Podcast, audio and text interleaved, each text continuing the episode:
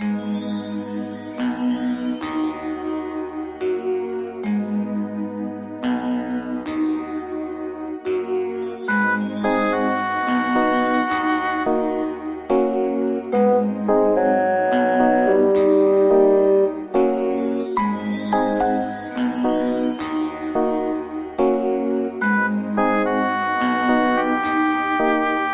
I had promised to describe my experiment to you in the most concise manner, but, as you teach me, conciseness is the enemy of precision. You will therefore excuse me if from time to time I cannot help but go into detail, you know, the devil is in the details. I will proceed to the account. If you do not mind, I will use the present tense, in my opinion the most suitable to give evidence to the descriptions. It's a bad June evening. June is one of the most beautiful months, but not this one, it sucks. There is a dark thunderstorm in the air and the wind is rising as we leave the gate of Villa Kellerman together. The girl runs to her grey Uno, I make my way to my black Carrera, parked in the side street. I emphasize the Carrera, only laymen call it the Porsche Carrera and consider it a feminine noun. I anticipate a banal objection, I know that automobile is a feminine noun, but originally it was not. I quote Marinetti, vehement god of a steel race, a roaring automobile is more beautiful than the victory of Samothrace and so on. God, not goddess. There must be a reason why the Carrera has reached stellar prices among enthusiasts, we are talking about the king of the road, a cult object, the pinnacle of an automotive legend. Its lines have a sublime aesthetic appeal, with those 18-inch rims perfectly flush with the wheel arches, the very wide, clean tail with no aerodynamic frills. The car of absolute perfection. Therefore it cannot be female. I come out right after her around 7 o'clock, an hour when I normally play bridge at the club, to make sure we are alone. I approach her on the deserted pavement, studying my gait. Today she is dressed unusually well, in a low-cost, well-cut dress, tight black bodice, high waistband and powder blue full skirt, black shoes with a slim medium heel, a winning choice because 12 heels are vulgar, the whole thing a bit 1950s. I catch up with her, not giving her time to be surprised. Would you like to have a chat? She jumps a little frightened, but immediately, turning around and recognizing me, she smiles. Oh, it's you. Haven't you had enough talk for one night? We've done nothing but talk nonsense all the time. Bullshit. It's called bullshit. But she is an assistant professor of classical philology and likes to use obsolete terms. Not that kind of talk, I reply. She suddenly stares into my eyes, but there is nothing alarming in my gaze. I would gladly do it, but I am a bit tired and would like to go home. Too bad. I had something interesting to tell you, but well, another time. Bye, beautiful. I walk towards the car. Curiosity is female. Then there's the Carrera, and there's me. I count to ten, one, two, three. I should warn my mother who is expecting me for dinner, but I forgot my mobile phone. I show her mine with a smile, Gettin, come on. I open the door. She takes a seat next to me and crosses her legs, allowing a glimpse of her dark stockings with a stripe in the back. Would you like to eat something? At first I had thought of inviting her to the Gatto Nero, my favorite restaurant, no cerebrality or improbable culinary philosophies, repetitive atmospheres and rituals, simple but perfect dishes bearers of primary sensations, but I immediately discarded the hypothesis. As a first invitation it would have been suspect and I certainly could not tell her it would be the only one. I chose a restaurant on the Po, in the Corso Moncalieri area, an interesting and fairly good place.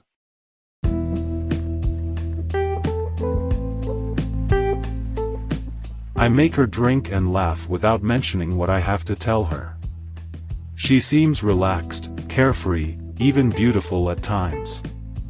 She tells boring anecdotes about her starving career and asks me about myself, my friendships, my family. I answer her with catchphrases, cliches, banalities. From time to time I light a cigarette and pour her a drink, I am a teetotaler and do not smoke. At one point a small ragamuffin approaches us holding half-bloomed roses that look like they have been picked out of the rubbish. A gypsy child. She whispers. Poor thing, what ugly roses. I hint at a smile, but it comes out badly as usual, so I give up. I opt for a stern tone, look, you are an intelligent woman, try to avoid cliches.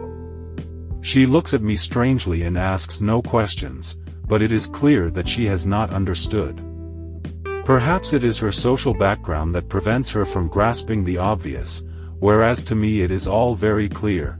I have always counted among the most alarming symptoms of decadence the fact that I consider the assaults of gypsies in restaurants, window washers at traffic lights, non-EU citizens at the exit of shops, illegal parking in pay car parks, etc. to be normal. By the way, Swear to me one thing, if one day you see me reduced to doing such a thing, suppress me. I'm not joking, I keep a gun in my drawer under my shirts, you charge whoever you like, I spare no expense. You know how I feel about the instinct of self-preservation, there is no need to bother clergy, all that is needed is the reasoning with which every human being is endowed. When I see myself being treacherously attacked by one of those misfits, my first instinct is to punch him in the face, I tame the impulse just to avoid trouble with the law, besides, given my physical size, a glance is usually enough. That, then, was just a child, in fact, as soon as I lay eyes on him, the little gypsy turns around and walks out of the place. She watches him leave and says, a little resentful. Why did you look at him like that? You frightened him. He already has his own problems with those roses, poor kid, he won't be able to sell a single one. That's not a good reason to annoy your neighbor. But what do you know? Surely they must have forced him. Maybe he's not even the son of gypsies, maybe he was kidnapped. Look, let's change the subject, shall we? Disconcerted by my peremptory tone, she humors me. Shortly afterwards, the young boy returns. He holds down his bouquet of roses and stares at the floor, not finding the courage to approach the tables. I ignore him, but she, evidently drawn to existential squalor, cannot take her eyes off him. They beat him up. Look, he has a bruise on his forehead. Someone outside beat him up and forced him back in. I look at the brat, I look at her. It's normal, it's part of the order of things, I don't understand what she's surprised about. Anyway, I decide to humor her. I call out to the child with a wave of my hand, but he turns his back on me as if afraid to take it from me too. The little prick doesn't want to get any closer, I sigh, stand up, reach out to him, take his hand, put a hundred in his palm and take the whole bunch. He stands still for a moment staring at me as if he can't understand, looks at the penny and looks at me, then closes his dirty fingers and runs out without even thanking me. I take the less shabby rose out of the bunch, returning the others to the rubbish from whence they came, place it in front of her and say, Everything's fine. Now can we talk about something else? She doesn't answer anything, she looks at me with wide eyes and the expression of someone who is losing her bearings. Once dinner is over, we leave the restaurant. I can't stand the stench any longer, our clothes have become soaked in the raw smells of the restaurant. I propose a detoxifying walk along the riverside, knowing full well that she will not accept because it is starting to rain. In fact she tells me. Unfortunately I didn't bring an umbrella, I didn't think it was going to rain. At this point she expects an objection, an attempt to counter it. Instead I humor her, you're right, I'll walk you back to the car. This disconcerting move was not at all expected, but I cannot claim credit for it, as it is a quote, Fischer Spassky 1972, 11th game, the horse returning to the starting house. This destabilizes the opponent and puts him in a position of superiority. The implicit message here is, I didn't like you enough to take you to bed, which, for any woman, is deeply humiliating. In fact, she does not say a single word for the entire return journey. I take her back and sportingly extend my hand to her, thank you for a lovely evening. I see her feverishly searching for a foothold. All right, another time. For what? That thing you wanted to tell me, don't you remember? Sorry, I was just about to tell you about it when it started raining.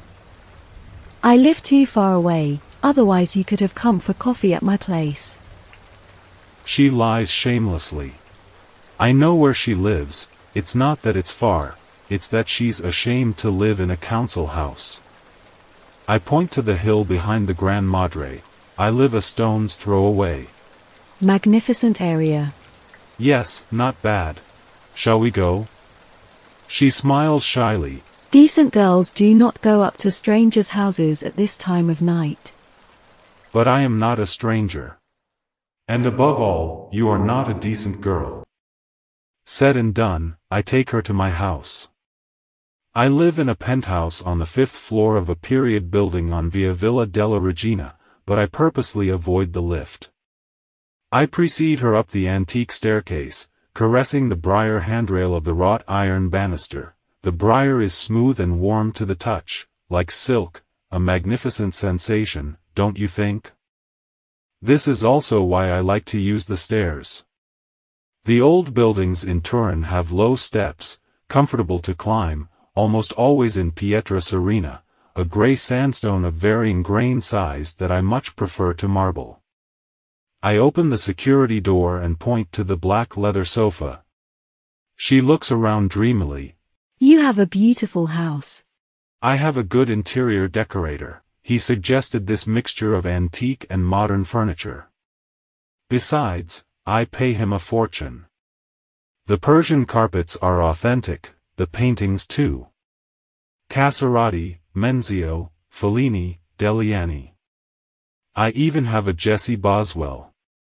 I don't like them at all, but it seems that in my environment it is obligatory to have them. I let her wander ecstatically among my paintings, go to the kitchen and come back with a bottle of Dom Perignon, not exactly a memorable vintage, nothing like 1982, 1988 or 1990, but still a very dignified Oenothèque rose, in all probability the best pink champagne in the world. Thank you, I don't want to drink any more. But I do. I place two goblets on the ebony coffee table and sit down on the sofa. She also sits down, reaches for the goblet and brings it to her lips. So, She says, trying to act sassy and crossing her legs, what was it you wanted to tell me? I start making up an absurd story about mutual friends, the kind of nonsense that always appeals to the female soul. She laughs, I humor her circumspectly and continue to fill her glass. The chat goes on for about a quarter of an hour and she relaxes completely. I realize that it might be more complicated than I expected, because from time to time I get a little distracted, but, in these months I have matured a fair amount of self-control. Suddenly I feel the moment has come.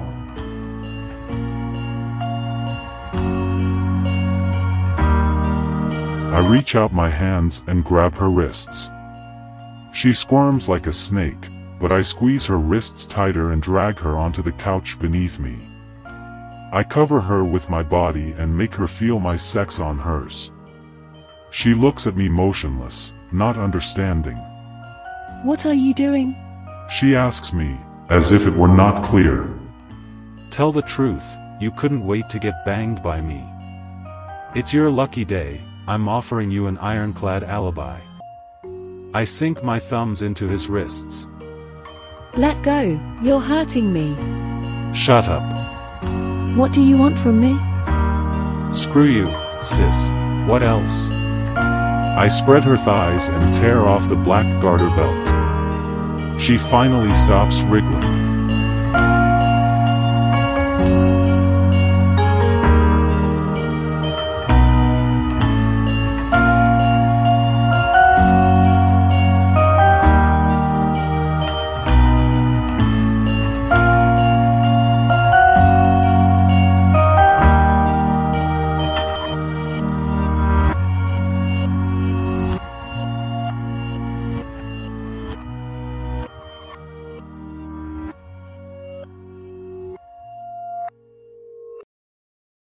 The sequel is very predictable.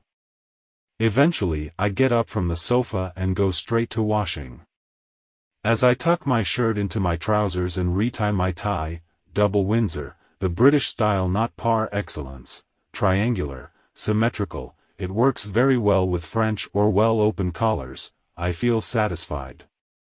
As I surmised, the woman is frigid, but she likes violence, or maybe she likes me, I don't know, the main thing is that the rehearsal succeeded to perfection, I maintained control of the situation from the first to the last moment, while she lost it completely, she looked crazy or hysterical, she was still screaming. I despise those who cannot distance themselves from carnality, a person worthy of the name cannot allow themselves to be totally dominated by matter. After all, woman has her heart under the sole of her shoe and eyes that have never seen the stars, as someone once said. When I re-enter the lounge I feel a salutary nausea and can't wait for her to get out of the way. She is still there, motionless and wrecked like the wreck of a shipwreck. I turn my back to her, hoping the message is clear. I hear her slide off the sofa, dress, gather her things and put on her coat. I turn, walk ahead of her to the door and block it against the jamb. She is almost ugly, stripped and undone, her dark circles deeply scarred. I lift her chin with two fingers and slip the now withered rose into her cleavage, this story will have no sequel. Therefore, in the interest of both of us, we did not see each other this evening. Is that clear? She does not answer. I open the door and let her go. I suddenly realize that it's time to make sense of the evening, so I lie down on the sofa, switch on my Marantz 1200B with tangential automatic turntable and get ready to listen to my favorite music.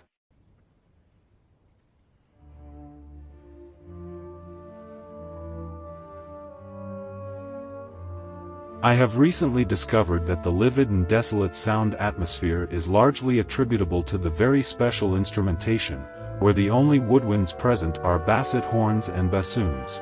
The result is an opaque and ghostly timbre, weaving polyphonies against the pizzicati of the strings. Aesthetic perfection is achieved here.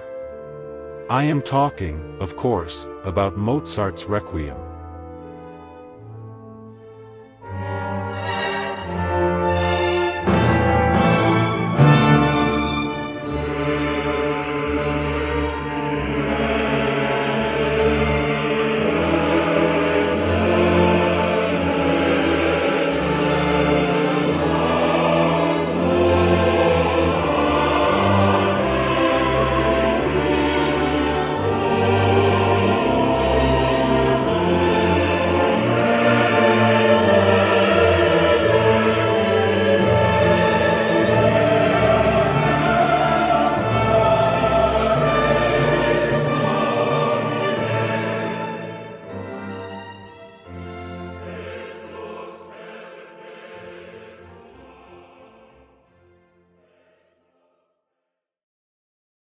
Timing.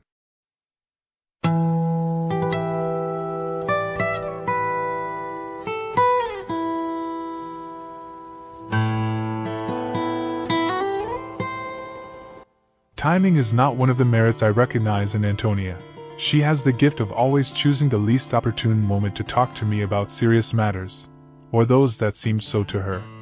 I am convinced that almost all of her problems arise from her lack of synthetic aptitude, from her tendency to reserve excessive attention to details, from the imbalance between the much time she gives to thought and the little she devotes to action, This attitude will not only hinder her in any kind of career, including the university one that she unrealistically embarked on, but risks compromising her own perception of reality. I already know that my life next to her will be animated by useless existential jolts, the result of the ghosts of her hyperactive mind that does not find adequate outlet in daily practice. And this brings me back to the question that I am often asked and that I ask myself why her? Why not one of the many high ranking girls who frequent our villa and do nothing to hide their availability towards me? The answer, in part, is obvious none of those girls is there for me. If I were a worker and rode on a Fiat Panda, not one of them would give me a look. I know this is normal in my environment, but I want to decide what is normal for me. In any case, that's not all, obviously, but explaining the rest is not easy. I myself don't fully understand what binds me to Antonia. Many people consider her a social climber, but it is a myopic judgment, which does not take into account some elements known only to me. When I met her, she didn't know anything about my financial condition, I met her by chance at the university bookstore while I was looking for an art book for my mother, and she, who was consulting Greek books for her doctoral thesis, gave me a hand to find it. Then and there I only saw a nice red haired girl, with long, elegant legs, and nothing more, no love at first sight, nothing like falling in love. Let's say that I felt a typically male interest in her.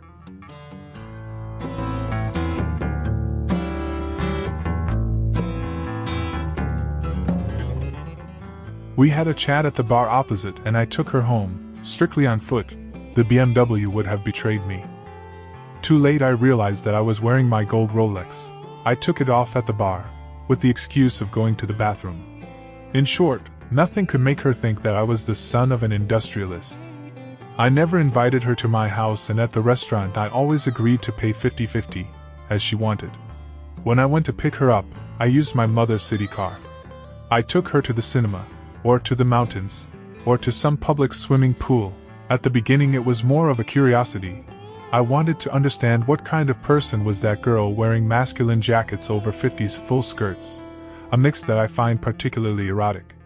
It was not difficult, I confess, to get her to bed. She gave in almost immediately, which from my point of view did not prove in her favor.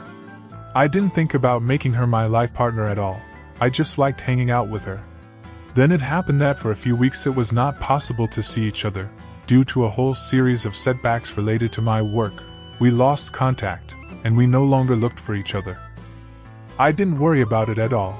I didn't even think about going back to look for her. But after a while, I realized that I couldn't distract myself with the occasional girls I replaced her with. I was bored. A few weeks later, I found the courage to call her. She answered in an icy and formal tone and hung up almost immediately. I realized that I had lost a lot of points in his eyes. It was difficult to regain her trust. It took me over a month to get her to date me again. In the meantime, I cut off all relations with the other girls, because I knew that otherwise the story with Antonia would be over before it even started. All this has nothing to do with the great love of my father and my mother, and I add, fortunately. Mostly the so called great loves are a source of unnecessary suffering. I would not be able to love any woman in that way. Passion is foreign to my way of being. The waste of time and energy that it entails is inconceivable to me. Spending time suffering from an unhealthy relationship is a luxury that I cannot afford, not to mention that I consider it a truly miserable behavior. There are too many important things to do in life. After a few months, finally, I decided to bring Antonia to our house and I introduced her to my parents. She was pretty and elegant that day, she had worn a powder blue suit for the occasion that looked great on her. As soon as she saw the large wrought iron gate that gives access to the avenue of our hillside villa, she suddenly fell silent. In the whole afternoon, she could have pronounced ten words, replying in monosyllables to the pleasantries of my parents. At a certain point, she turned to me and looked at me with hatred. It was clear that she couldn't wait to leave. I drove her home. During the journey, she did not say a single word, remaining with her arms folded. Then, arriving in front of the modest door of her suburban building, she burst into tears and angrily told me that she never wanted to see me again. She felt betrayed and made fun of. I hugged her very tightly in my arms, but she pushed me back with all her might, even kicking and punching me. When I managed to calm her down a bit, I explained the meaning of my behavior and tried to make her forgive me in some way. It wasn't easy. Pride is the dominant trait of Antonia's character. I have to be careful not to hurt it. This episode gave me the certainty that I really wanted her, although I did not understand exactly why. I only knew that from another woman I would not be able to bear such rash behavior. I would have judged her a crazy hysteric. I do not deny that my parents were rather perplexed by my choice, but I have never allowed them to interfere with my personal sphere. After all, they have nothing to complain about me. I have always done my best to be a good son and a support for the whole family. A few months later, we officially got engaged. Antonia immediately informed me of her intention to continue working after the wedding, although it is not at all necessary, and I respect her choices, even the loser ones. Her willingness to make it on her own inspires me tenderness in an environment like the university one, where if you don't have the right support you won't go anywhere. And she does not have any support. She is a girl of modest origins and too proud to submit to humiliating conditions. I would like to be able to help you, but in the literary world I don't know anyone. I have a degree in economics and commerce. I managed to make her as serene as possible, at least guaranteeing her to be able to take care of her favorite activities in the future without the worry of having to support herself. But her soul is too restless and dissatisfied to be happy. I endure her recurring crises with resignation, without indulging in any psychoanalytic complacency. Antonia, to feel well, would need a systematic exercise of rational simplification, and I probably would be the right person for this, if I had only her to think. Unfortunately, this is not the case. The situation is becoming worrying. My father is close to retirement, and there are several urgencies to face. Our factory of fabrics for car upholstery, like the whole textile sector in the Biella area, is heavily affected by the crisis in the Fiat industry. Unlike my father, I am sure that this is not a temporary crisis. It must be framed in a structurally negative long term trend. Competition from developing countries, especially China, will be almost impossible for us small entrepreneurs to face. I work until 9 in the evening and often after dinner I take stock of the situation with my father, so I don't have much time left for Antonia. But it is also for her that I do it, to guarantee her a future that lives up to her expectations, because Antonia, beyond her distracted appearance, is rather sensitive to the material aspects of existence, and has not yet realized that I am her only chance of securing a decent standard of living. If she understood it, she would avoid creating unnecessary problems to me. Today, for example, despite knowing that I have to meet the accountant at 6 to try to resolve an embarrassing problem of tax arrears, she insisted on seeing me at all costs. I made an appointment for 4:30 in Piazza San Carlo, at our usual bar.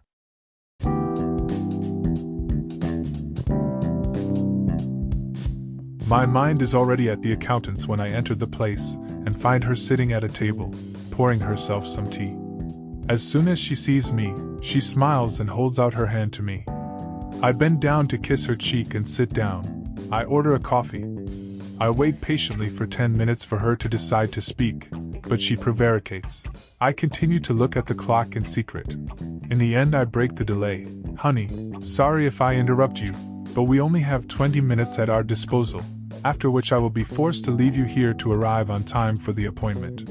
So, if you have something to tell me, do it now. She hesitates. I try to joke. Anyway, whatever it is, we'll have plenty of time to talk about it tonight at my house, in a much more intimate atmosphere.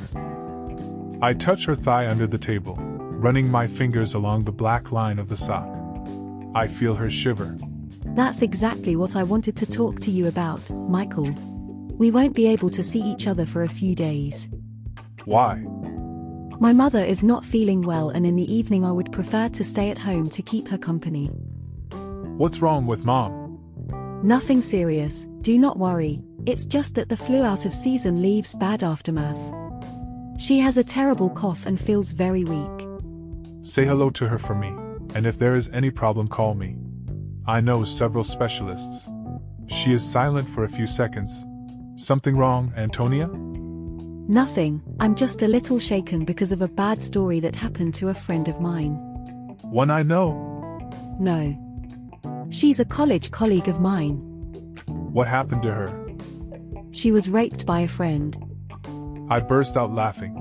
Raped? I don't understand what you find to laugh about. Sorry, love. But if she herself says he was a friend, it is evident that she was not raped. More than anything else, it is evident that he was not a friend. And it is equally evident that she knew it. Aren't you hot in that turtleneck sweater? No, on the contrary, I'm cold. Are you sure you're okay? I touch her forehead, I think you have some lines of fever. Maybe you got the flu too. I'm fine, don't worry. Why do you say she knew? Where did it happen? At his house. Then you see I'm right. It's not a hooligan who treacherously attacked her. She agreed to go to his house. Sure, for a drink. Mistake. To have a drink, you go to the bar. But he forced her. Her cheeks are mottled with red. Almost certainly she has caught the flu even if she says no. I shouldn't make her shake like that. I look at my watch and shrug. Alright, love, let's give Brutus what is Brutus's. Are you kidding me? I mean, let's give the brute his share of responsibility. But if you don't mind, your friend is jointly responsible for what happened to her, and I do not exclude that in some way she caused it. Gender equality implies a woman's ability to assume her responsibilities, otherwise, she is still a minor and in need of protection, regardless of age and sex. What do you mean? I mean that your friend acted very lightly. And then, if it was violence, why doesn't she report the rapist? Antonia is silent. Anyway, love, I don't see why the case of a friend of yours should involve you so much. Because such a thing could happen to everyone. This really no, a girl with her head on her neck does not put herself in certain situations. Anyway, to be concrete, the important thing is to limit the damage. I hope your friend has taken her precautions to avoid an unwanted pregnancy, Of course she took. and that the raping friend was healthy. You know, you risk AIDS with certain leadies, He's not a frivolous type. and maybe he's handsome too. Yes, he is. I am increasingly convinced that your friend does not mind the experience. Anyway, at this point, I don't see the problem. My friend is engaged. In his case, she should keep her boyfriend in the dark about it. If he's jealous and violent, your friend takes some serious risk. I don't think he is. Maybe, but in any case, their relationship is bound to suffer. I am neither jealous nor possessive, you know. I admit I can make mistakes and I admit that others can make mistakes too, but no matter how much I try to be rational and tolerant, such a thing would not please me at all. In fact, to be honest, I don't know how I would react. Therefore, you better keep quiet. I better. She better. The fact is that she feels deeply humiliated, she can no longer have respect for herself. And she can no longer be touched by any man. I smile, give her a kiss on the forehead, and get up. Well, honey, this is really her business. Now I'm sorry, I'm late at the accountant. Talk to you tonight? Say hello to mom, and if you need anything, please. I mention the gesture of calling. I pat her face and run to pay the bill for both of us. Only later, while driving through city traffic, I realize that she has not responded to my greeting. But it is typical of Antonia to have these sudden bad moods, destined to pass like summer storms. I don't notice, also because, as I had expected, I am damn late. Alternative therapies.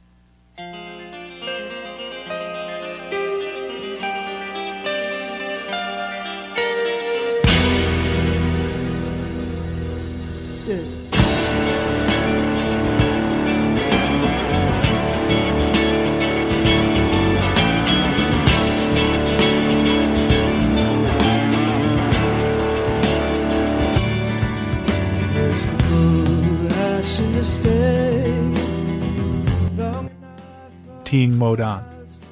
I hate your therapy. I hate being forced to let you read my personal stuff. I hate women's magazine bullshit. I hate fucking writers and directors who make their money off teenage mind jobs and all that crap.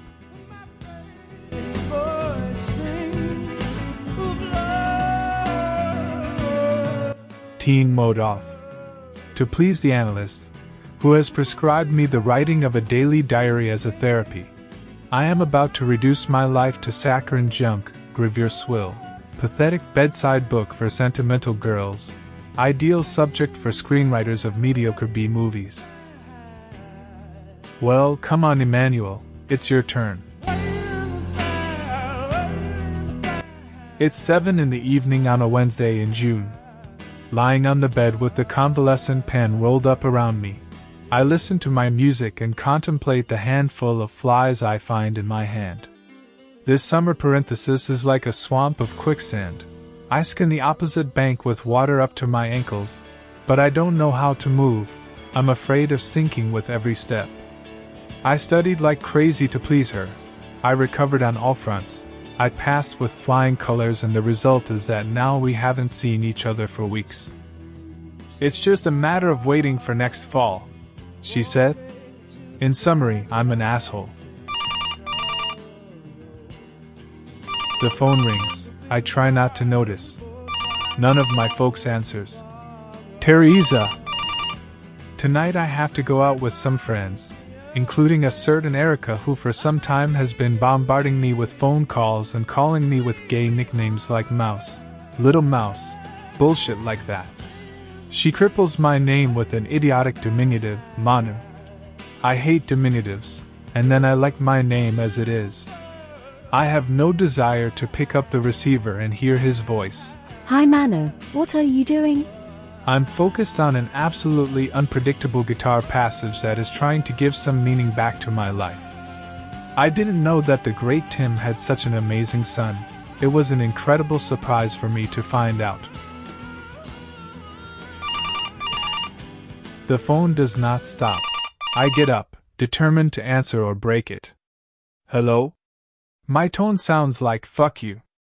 Emmanuel. 30 seconds of silence. You are here. Hi, Antonia. Are you busy tonight? No, I have nothing special planned. Would you like to go to the cinema with me? They are showing The Lion King at Lux. Fantastic. When? At the first show. But maybe you need to eat something. Never mind, I don't eat, I never eat. I mean, not tonight. Where can we meet? Under my house. All right? Perfect. I swallow my tonsils, hang up, and dash into the hall. Then I go back to pick up my heart. Maybe I'm too scruffy. I take a look in the mirror. No, that's okay. I run to the door. I suddenly remember Saucepan. I go back to my room, take him by the arm, and join my mother, who is watching television in the living room. The best defense is offense. You don't have to look at all this crap, Mom. It's trash, it hurts you. I'm going, bye. She turns questioningly. Where are you going? To John Lucas' party? Yes. Wasn't it after dinner? No, it's half past seven. They've changed the time. She's a little annoyed, poor mom. Couldn't you warn me in time? I already had dinner prepared. I lean down to give her a kiss. You are right, sorry. And put the dog in the kennel. Don't wait up for me. After dinner, we'll go to the pub and then to the disco. Please don't look at that stupid stuff. Hi, don't worry about getting back, Max will drive me home. I hear her say something as I run away. Please don't look at that stupid stuff. Hi, don't worry about getting back, Max will drive me home. I hear her say something as I run away. I arrive early, but she is earlier than me. I already find her at home. She is wearing a turquoise dress with a cream sweater and scarf around her neck, her red hair loose to her shoulders. She doesn't say or do anything when she sees me, as if it were normal to go out together in the evening, alone. I don't have time to be amazed. I immediately realize that something is wrong. She has livid dark circles, badly hidden by makeup. At least she hasn't slept. My instinct, which always helps me with her, suggests a fraternal attitude. I take her by the arm and we walk towards the car. Of course she drives, I don't have a driving license yet. I babble nonstop throughout the trip.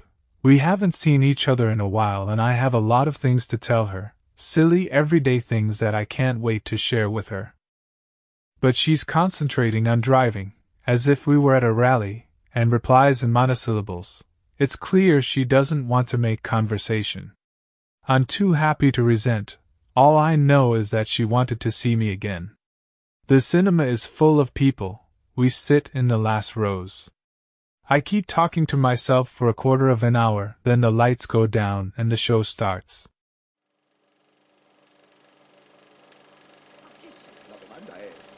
The film is good, but my mind is on her as she stands there with her arms crossed and her eyes fixed on the screen. I'm beginning to seriously wonder why she wanted to see me, since she's acting as if I don't exist. At one point, I turn to her with a questioning look. She's trembling a little and her fingers are clenched together. Maybe she's ill. I take her hand and whisper to her what's wrong. She stops shaking and rests her head on my shoulder. It's nothing, I'm fine. I put my arm around her shoulders. I postpone everything until later and I prepare to enjoy the most selfish bliss, embracing her in the enveloping darkness of a cinema, as in so many of my dreams. There's air conditioning and her hands are cold. I take them between mine, rubbing them lightly and bringing them close to my mouth to warm them with my breath, like the ox and the donkey in the crib. Suddenly she throws her head back and closes her eyes. I try hard against all evidence to interpret it as a friendly gesture. She whispers, What an asshole kid. then brushes her lips against my neck. From that moment on, my memories become confused. I only remember the bitter smell of her hair and the very high temperature of her skin. Suddenly, as she lifts her right hand to stroke my hair, I see a purplish bruise on her wrist. I take her other hand, uncover her wrist, and see an equal sign. Her throat is also mottled with bruises. I abruptly move away from her. What does it mean? She doesn't answer. She wraps her scarf around her neck and pretends to concentrate on the movie. I enter an area of pneumatic vacuum in which I can no longer think of anything. The images from the film overlap in my mind without me being able to follow anything from the plot, distracted by the heavy beating of my heart. After a few minutes, I feel her head lean on my shoulder again, but this time I stay still. She looks for my hand, I turn to look at her. Her dark circles have turned purple, they're striking. My heart locks in a vice. I take her hand, whispering, It's alright. What the fuck am I saying? She has a coughing fit. She says it's the air conditioning. She takes some pills from her purse and swallows them. After a few minutes, or maybe a few hours, she says to me, I need to talk to you. We get up on the climax of the tear jerking final scene, amidst the curses of the other spectators. It has started to rain, my legs are shaking. I pray to the God I don't believe in to give me strength. To this day, I don't know how The Lion King ends. I love you. I'm afraid to love you.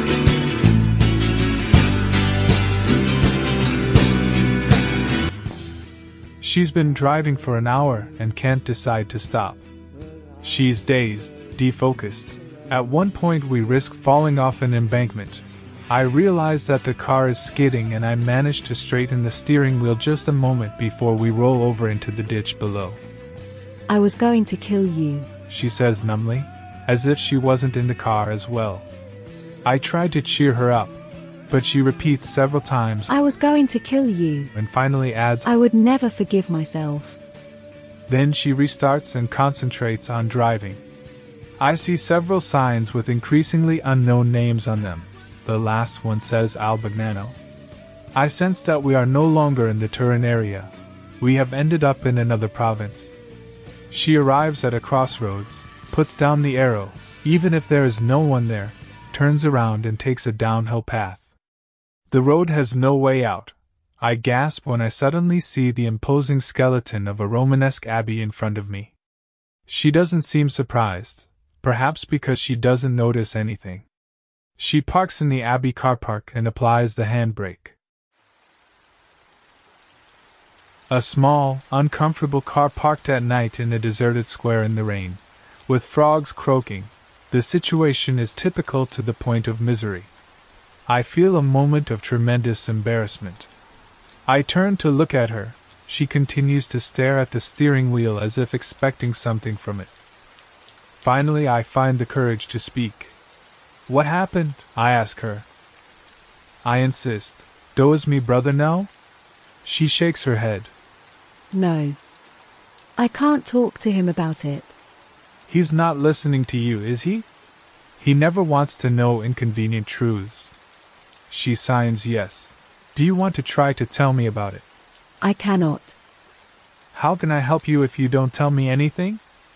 Try to figure it out for yourself, if you can. I try, but it's very hard. I swallow and pronounce that name, Frederick. She is silent. I have hit the mark. A series of increasingly realistic details goes straight to the pit of my stomach. I see the whole scene. I'm really bad. He's a bastard. She wrings her hands in despair. It's not him, he's not the problem. A surge of anger comes over me. I fucking know. You know what? That you liked it. It is not so? She twitches all over, like an oyster when you splash it on lemon. She trembles, her teeth chatter. I take her hand again so as not to make her feel alone, even if it costs me a tremendous effort. I feel like crying and kicking something. I wish I was away from her so I could feel bad without having to pretend. I can't. I can't anymore. It's so obvious to me. You can't let a man touch you. She nods her head yes. But you can heal. I don't think so. She says, trembling all over. Of course you can. You see? I'm holding your hand. She seems to relax. She breathes deeper and almost stops shaking. She hints at a pale smile. It is true. I don't feel disgust for you. She turns to look at me. Suddenly the alarm siren goes off. No, Antonia. She stares at me with sudden anguish. Why not? Because I gave you my word, you know. I can't stand pitiful lies from you. Tell me the truth. I tell her, I just can't do it, Antonia. You know I like you very much. I think I proved it to you, but after what happened, I just can't take it. I'm sorry you make me. Sick? No, not at all. So what? You make me feel like alternative therapy. In what sense? Antonia, is it possible that you don't understand? You just want to know if you can do it at least with me. You are using me. Not the best first time, huh? She leans back against the backrest. You are right. I'm sorry, I don't know how I could. She rummages in her purse with trembling hands. I think she's looking for the keys, which are stuck in the dashboard. I turn them around without speaking, starting the engine. She raises her tear streaked face. Thanks for your attention. I was just looking for the handkerchief. Sorry, I thought. It doesn't matter. I'll take you home immediately. She puts it into gear and starts off, but puts it into third instead of first, and the car leaps forward. The engine stalls with a hiccup. She starts again, wiping his eyes with the back of his trembling left hand. Her jaw is clenched, and she has been holding her breath for several minutes. I can't leave her alone in that abyss. My barriers suddenly collapse. I turn off the engine and blow her nose with my handkerchief. She trembles all over, resisting my touch. I gently hold her hand, which rejects mine, and I nod my head. Don't do that. Come on, let me try. Her stiff muscles relax. She starts breathing again. I wrap her in a hug. I start rocking her, and we don't talk anymore. We stay like this, doing nothing, for I don't know how long. The rain is falling with a uniform downpour, and the glass of the car is misted up. It's a beautiful moment despite everything. She is very shaken. I have the impression that she doesn't connect. She is still shivering, and not from the cold. Of the two, incredible to say, I'm the more lucid. Suddenly she drops her forehead to my chest with the strange inertia of a rag doll. I take her head in my hands and stare into her eyes. What were those pills? Her gaze flickers to mine. Which? The ones you got at the cinema. They weren't for the cough, were they? She doesn't answer. I'm pissed off a lot. What is it? You designed an assisted suicide with the scenography of the Gothic cathedral in the rain? Romanesque, and I could not imagine that it was raining. Romanesque Gothic, with or without rain. And you want me as an accomplice? You are crazy. I'll take you to the hospital immediately. I don't have a driving license, but I can drive. Move away. I push her away abruptly and try to take her place, but she holds me back. Don't worry, they were just a couple of harmless tranquilizers. I squeeze her face in my hands and look at her very severely. Never do that again, okay? Never. She nods like a child caught out. I speak to her softly. Now relax, you are very tired. She nods again and rests her forehead on my shoulder. I don't know. I don't know if. Don't worry, I'll do anything you want, or I'll do nothing. A few weeks ago, nothing would have seemed more natural to me than making love to her in the grass, on the river bank, immersed in the innocence of our foothill Arcadia. I wanted it badly. Now the situation has completely changed, not counting the sacred setting, with that imposing abbey looming menacingly over my paganism, and I don't know if I will live up to my promise. What I know for sure is that I have to try, and to do it, I have to recover some of that irony that made my relationship with her so special and adorable. I try to make the prosaic ritual that follows reassuring. I gently help her to get rid of her clothes. It's not easy for me to get by on my own in this situation. Only someone who has made love in a Fiat Uno and is over six feet tall can understand me. I think it could have been worse, a panda, for example. She observes my gestures between fascinated and dazed and absolutely does not cooperate. In fact, she looks at me amazed when I recline the seat. It is as if this thing that she herself has provoked suddenly seems impossible to her. She looks like she's watching a strange movie. When I try to get rid of the pants, she has a new fit of tears and clings to me, stopping my hand. All right, I tell her, let's do it with jeans on but I don't think it's going to go very well. She laughs between sobs. How stupid you are. She wraps me around, repeating disconnected phrases. Tell me nothing happened, please. I'm ashamed. I would like to die. And other things like that. I answer her, Don't be afraid. I'll do whatever you want. Don't want that you two are doing it necessarily. And if she gets the verbs wrong, it really means she's sick. Then I kiss her on the mouth and I bring her hand to feel that no, it's not necessarily. And I don't give a shit about who's been there before because now I'm here. I stroke her hair until she stops shaking and her breath catches the regular rhythm of the falling rain. Up to a certain point, instinct suggests to me what my inexperience doesn't allow me to know. Then suddenly I have a moment of panic. I fear the inevitable confrontation, I fear making a fool of myself. She notices it right away. What's up? She asks. Well, I've never done it, I reply simply. She strokes my face. I know. But don't worry, it will be fine anyway. I no longer think about anything. She closes her eyes and her fever slowly increases. At a certain point, she calls me love but never pronounces my name, I don't even understand if she realizes she is with me. Then suddenly she whispers in my ear, I want you, and it's like an electric shock in the spine. The time has come. I have a moment of panic, then I spread my arms and let myself fall into the void.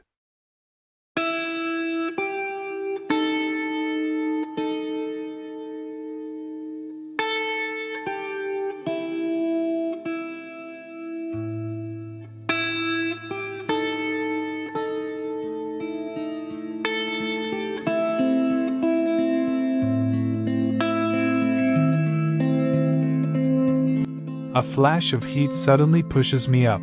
I see her down there on the edge of an incomprehensible terror. I no longer think of myself, and I couldn't either because I'm gone. I have disappeared in her. I'm her. I know exactly what is happening to her.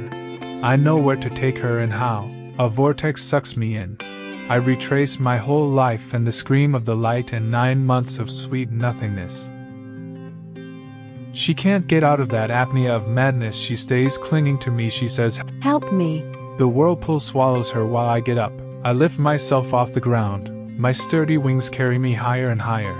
I see the Abbey Bell Tower below me and I don't want to let her sink. I have to carry her with me. Then finally the takeoff. The flight. The vertigo. The tremendous beauty of her face. I count all the stars in the night as I land softly and give her what is left of me.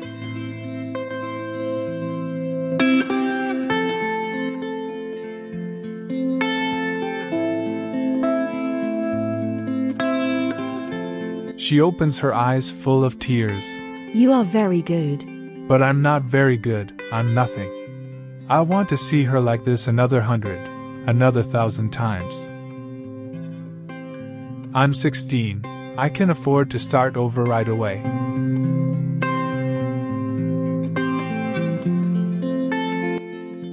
When we look at the clock, it is nearly three in the morning.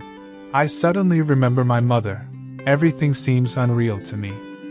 Around half past three, she leaves me in front of the gate of my house. Anxiety began to eat me up, and it doesn't stop until she asks me a question I've been waiting for for an hour. Do you want to see us again? I don't know what I tell her, but it must be very funny, because she bursts out laughing. In my haste, I forgot my house keys.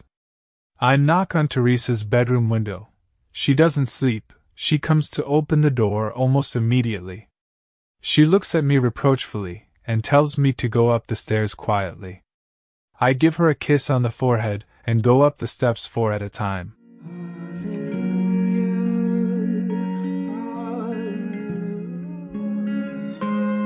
Hallelujah. Hallelujah. Hallelujah.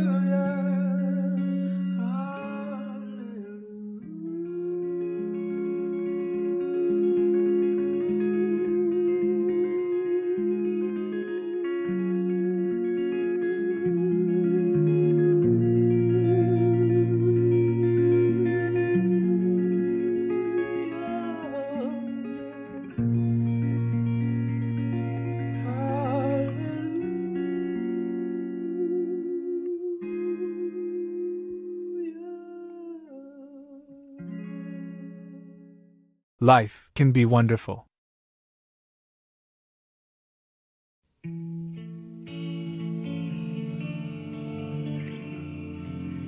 I'm not at all sure this therapy is doing me any good, doctor. Recalling the period after that night has more of an emetic than cathartic effect on me, a bit like someone walking on my stomach with hobnailed boots. If I have to do it, I can only do it by recounting it in the distant past in a vaguely literary style, to distance it as much as possible from me and feel less the pain it causes. Good thing I went to classical school. In the course of the days that followed, the spirituality of that night turned, who knows how, into a spasmodic physical need. Soon my supposed strength of mind, of which I was so proud, revealed all its insubstantiality. When I saw her again a few days later, one look was enough for me to realize that she felt the same way as I did. We were looking forward to being alone. She left first, I found an excuse and joined her. During the car journey, we said nothing. We skipped all foreplay, we only took off the bare essentials and frantic gestures, in an unreal silence. We were in a hurry, a terrible hurry to get to the end. We did it again and again, always with the same outcome. Then we stood looking at each other in silence, amazed and incredulous, like two sailors who had escaped a shipwreck. After that, we saw each other more and more often. I no longer made excuses to my parents. I would sneak out of the house, careful only not to let anyone guess who she was, and return with Teresa's complicity. The day passed in a continuous narcosis, a useless countdown of the minutes that separated me from her. The words of others floated muffled in the silence of my mind, pure sounds without meaning. I suffered resignedly my father's outbursts, listened indifferently to my mother's complaints. I was always smiling, like an idiot. It is happiness that has this effect. There is an inverse proportionality between intelligence and happiness, doctor, psychiatrists, and philosophers should look into it. My parents forced me to undergo a medical examination in fear that I was drugged. As the name of my drug was not written in the medical books, they concluded that I was healthy. Then they referred me to an analyst, the first of a long series, but after the first two times I refused to go back. As punishment, I was deprived of my freedom of movement. There followed a period when our recklessness bordered on madness, with the excuse of waiting for Michael's return, she came to me every afternoon. We would have been caught in flagranti delicto who knows how many times had it not been for Teresa, who stood between me and the rest of my family like a faithful watchdog, even though she did not hide her total disapproval of the affair. When I heard her coughing in a strange way or vacuuming for no reason in front of my room, I knew the moment had come to come out into the open with the most innocent of smiles. I have a very clear memory of those moments. Even now, the same electric shock runs down my spine when I recall our quickies in the bathroom, in the cellar, in the broom closet. That smell of rags and washing up liquid has retained for me a tremendous erotic charge. Wherever we were surprised by a sudden hunger that was not for sex, or at least not only, it is easy for an outsider to be ironic. But I know too well that it was something different. It was a kind of languor that started from the bottom of the stomach and took away all strength, an intolerable need to be satisfied immediately and at any cost. It began with a sidelong glance followed by a hot lash in the kidneys. Then it was all a chase through the rooms until finally finding a secluded corner. Just a moment, but what a moment. It was almost always her wanting me, taking me. There was no foreplay, I didn't have to do anything, it was like being devoured by a mantis. I can still feel her breath in my hair, her lips on my neck, her hands in my trousers, the need to hurry, the pleasure that rose burning, dizzying, that warm, viscous sensation on my lower abdomen, my knees buckling, my back sliding against the wall as she gave me her hand to bite because we didn't have to make noise, they could hear us, sometimes they could even see us. But I wouldn't have cared, no, not at all. My current girlfriend, to whom I owe this cure, says that over time I have become quite a lover. Bullshit, doctor. I'd throw all my supposed amatory skills overboard in exchange for just one of those moments of elementary, raw, primitive sex. I was always feverish and had never felt better in my life. As for her, I don't know what she felt exactly, but I think she felt more or less the same as me. With one difference, though. I think she feared me all the more the more she wanted me. It was a terrible mistake to underestimate this difference. For the moment, desire still prevailed in her, but the balance was precarious. Not me, I was not afraid. I let myself live with all my being. I was an albatross, I competed with the seagulls. I spread my wings. My wings were white, large, and powerful. I plunged in free fall. I swooped, and then skillfully climbed and soared towards the sun. I descended to touch the treetops. I felt the tickle of the leaves on my belly, the caress of the air on my body. I dived into the stars. I breathed the light. I breathed the night. I felt the wind outside, the wind inside my divine recklessness would have suffered a severe blow if I could have foreseen that this would be the first and last time for me. I was completely inexperienced, and could not imagine that with the others it would be any different. I actually sensed it, but I rejected the thought. I lied to myself. I told myself that sex would always and in any case be wonderful. I was wrong. Few experiences can be as mediocre and frustrating as sex with the wrong person. I take this opportunity to remind you, Doctor, that this diary is covered by professional secrecy. Only once did I experience something equally intense. But that was dirty sex and it doesn't count. Diving into a sewer has more effect than swimming in a pool of clear water, that's obvious. But with Antonia, I never felt any dirty feeling. Nothing could have convinced me that it was a sin. How could something so beautiful be a sin? That delirium, if it had lasted much longer, would have driven us both to madness, which for me was not a problem, but for her it was. She had an engagement and a career to run. She was more and more frightened. It remained to be seen what would follow that first explosion of the senses, and I had no idea. Perhaps I would grow tired of her, while remaining attached to her like a brother, or perhaps, who knows, I might become her steady lover.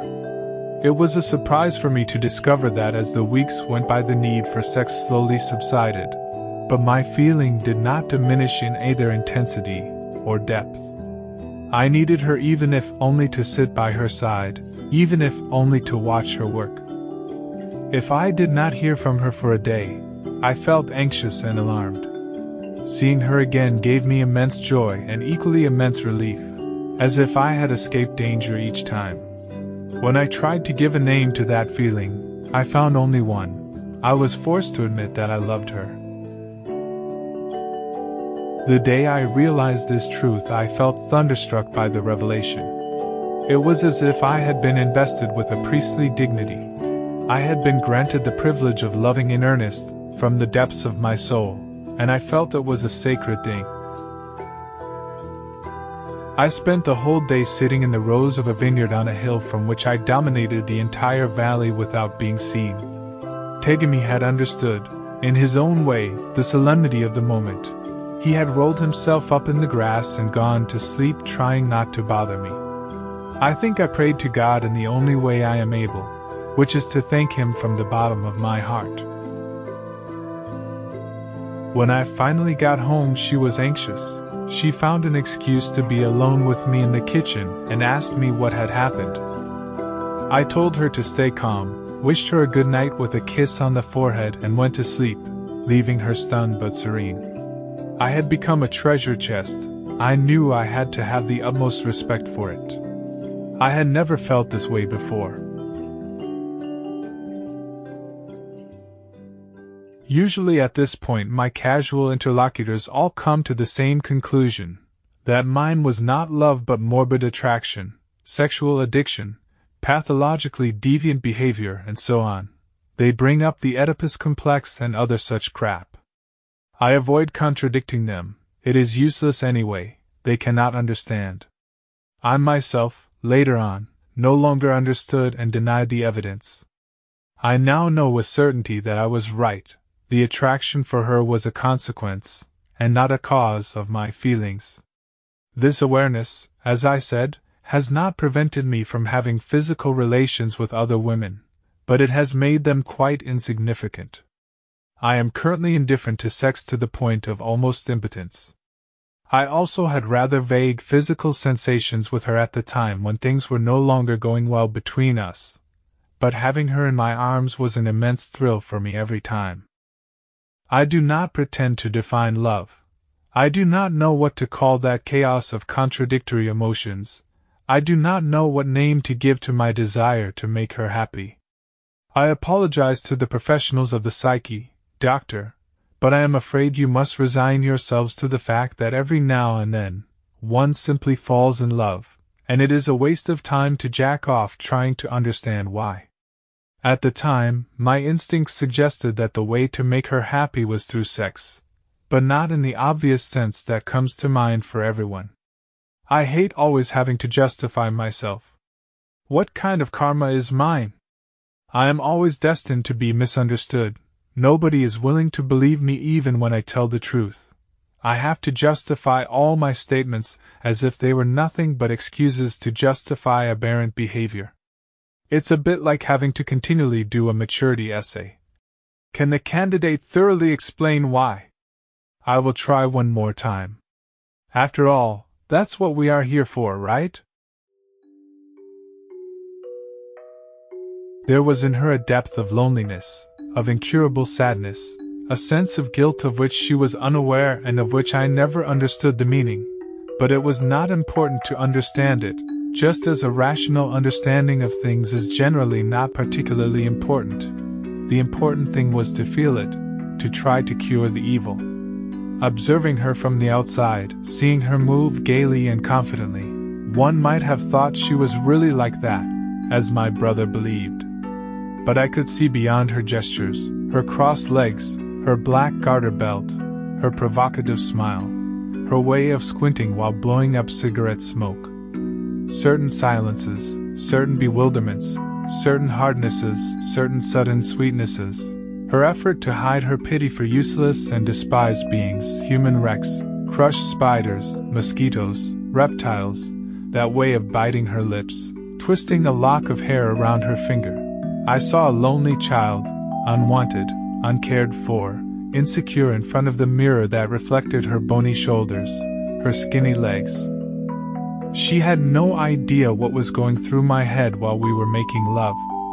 If I had told her, I would have wounded her to death. That too skinny child needed caresses, but not the vulgar ones of the men who had used her to satisfy their lust for sex or power, nor the superficial ones of my brother. Michael couldn't understand. His philosophy of life, all bent on action, classifies as a guilty waste of time any glance below the surface of things. None of those characters were able to reach her. I knew by intuition, before I experienced it, of her coldness, her intellectual excitement without real abandon. The frightened child could only surrender to a mother's caresses. That is why, in the early days, I was an all female sweetness to her, I anticipate another objection that I had no respect for my brother and felt no remorse for him. This is absolutely true, but I cannot be ashamed of it. No, I am not a monster, doctor. The fact is that, beyond all evidence, I was certain that she was destined for me, not for him. By an unforgivable mistake on the part of the demiurge, she had come into the world too soon, when the developments of the project had brought her into my vicinity. A trivial demographic misunderstanding had led everyone to believe that the predestined was my brother. I didn't blame him for that, but it was clear that he was the one who had usurped my place, not the other way around. He had nothing in common with Antonia. They were, quite simply, animals of two different species. I was happy, doctor, happy with perfect happiness, and so was she. Whatever we did, with or without sex, we were floating in an enic, preconscious zone of being in which we felt perfectly happy. Isn't that enough to prove that there was nothing wrong with our relationship? It is only natural that those who read statements like this take me for a fool. Obsessive fixation, right, doctor?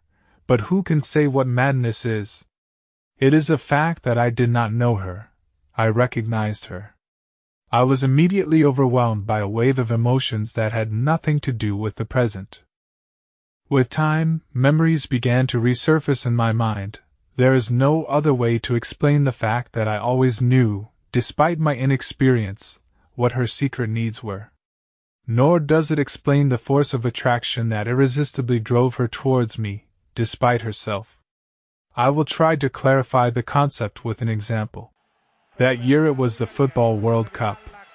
Almost all evolved males, in such cases, regress to caveman status by obeying the atavistic call of the pack, and my brother was no exception.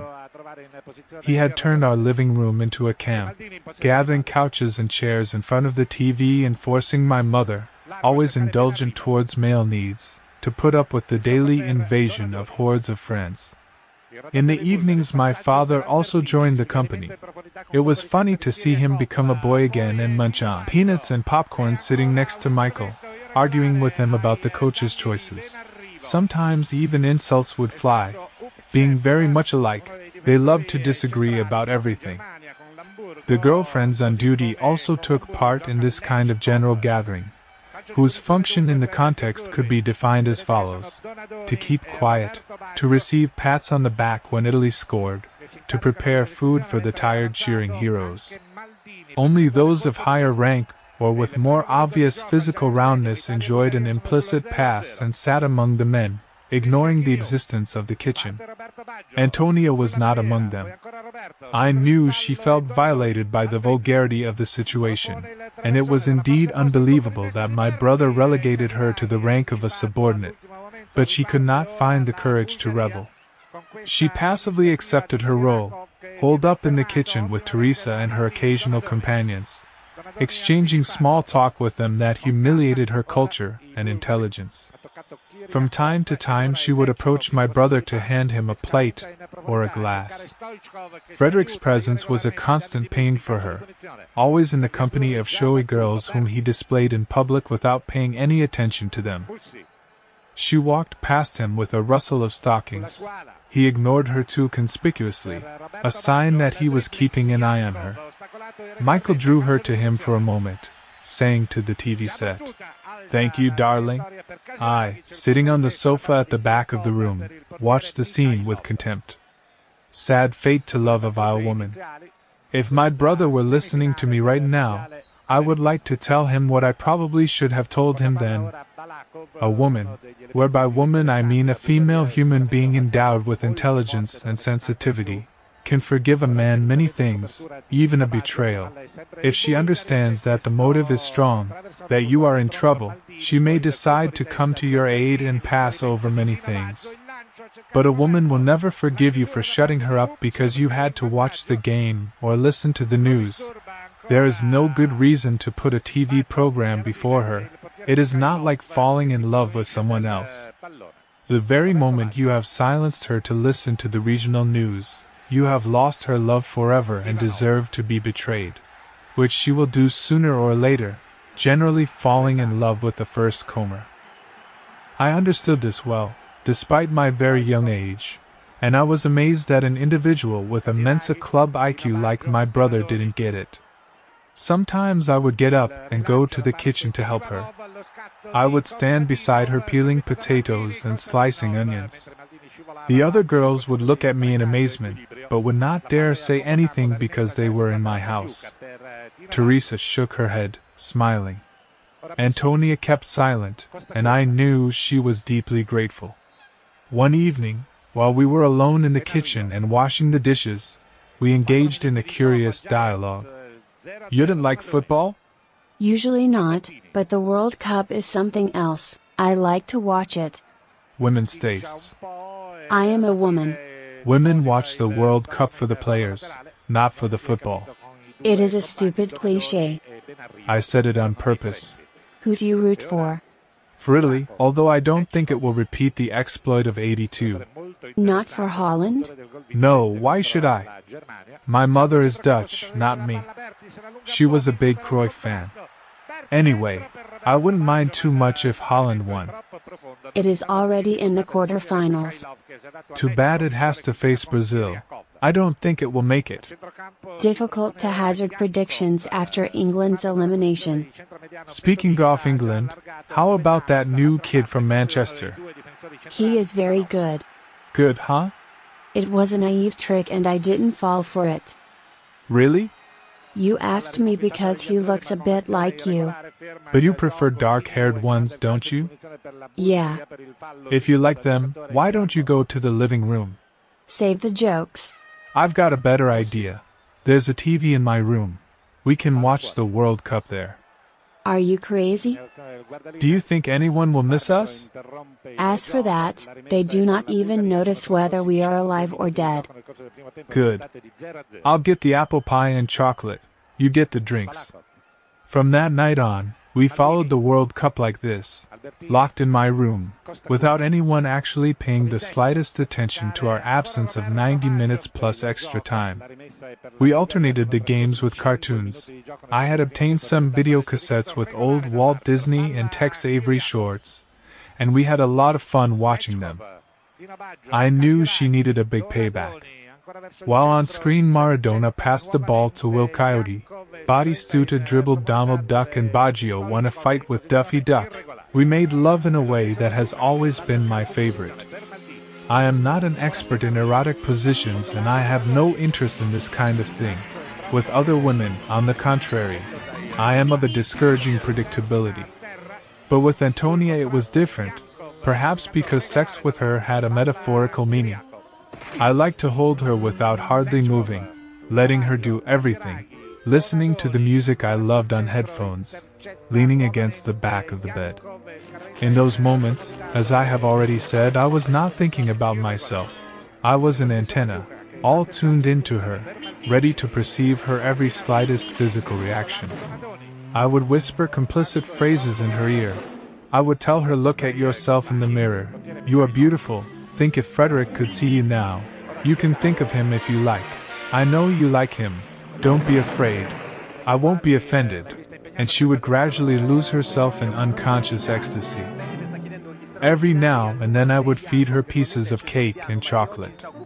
In this way, I was forcing her to take those revenges that she was unable to give herself, immersing her in a well being of all senses, consoling her, so to speak, at 360 degrees.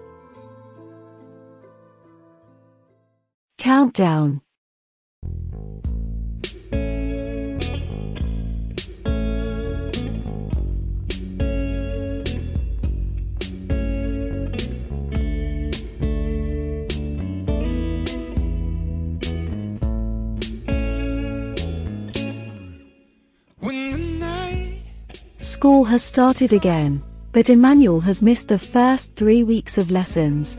He has just returned from a two-month study holiday in Cambridge, where his parents have forced him to go to perfect his English, a language which, like many boys of his generation, he has learnt mainly from the lyrics of pop songs. He loves American music very much, and this has given his pronunciation a slightly Yankee accent that offends Mrs. Helena's hypersensitive ear. Hence the decision to send him to the most exclusive heart of England for a while. It was very difficult to overcome his resistance. He would not have wanted to leave my side even for a day. But at such junctures I forced myself to let the mother prevail over the woman, and so he left. The night before he greeted me with a very long hug, but I am no longer the age for romantic illusions and I told him don't be a child, behave yourself and call me as soon as you arrive. He called me almost every night, not without my mother's astonishment. His short, intense phone calls were a naive account of his days, his progress, his melancholies. I joked about his conquests, about a certain Charlotte whose name recurred all too often in his speeches. He did not deny that he had broken a few hearts, but the very fact that he couldn't wait to tell me about it made me certain of his affection, which had been increased by the enforced distance. One evening, immediately after the initial pleasantries, he told me point blank, I have a terrible crush.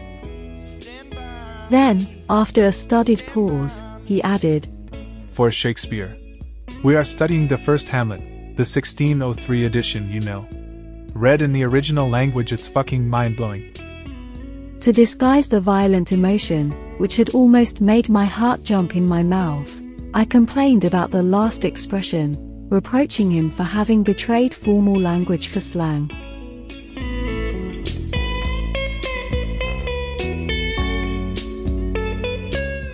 I missed him.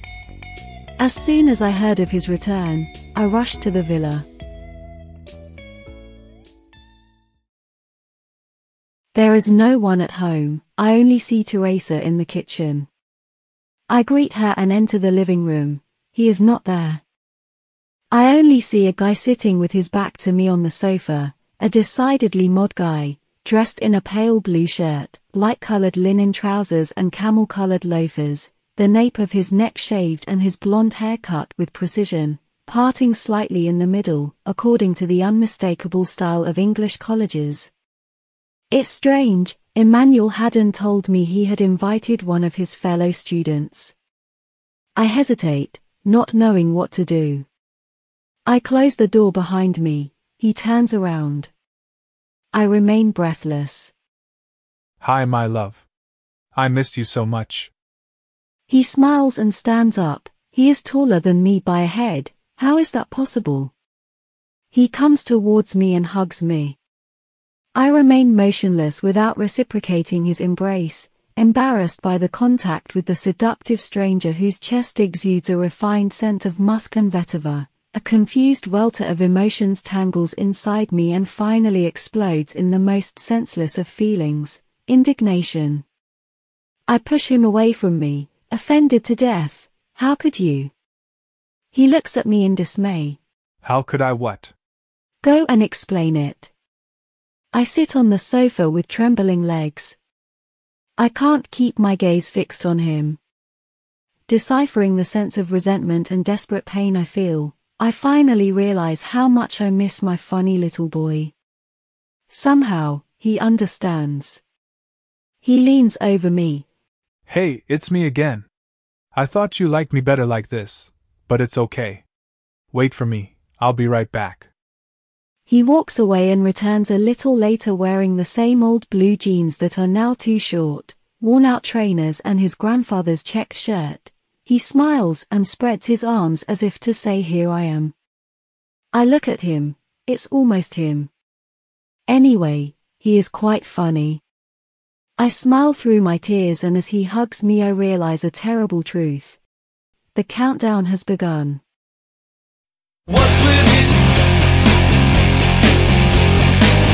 What's with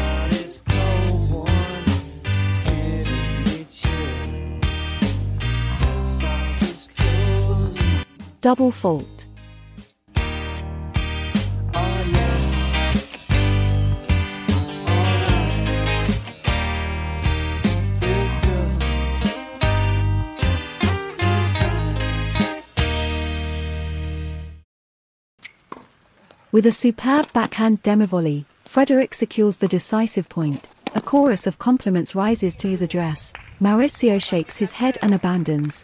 Whatever, guys, there's no match when Freddy is in such good shape. The doubles begins, Emmanuel and Michael against Giorgio and Ricardo, while Maurizio acts as chair judge. It is a Saturday afternoon at the end of September.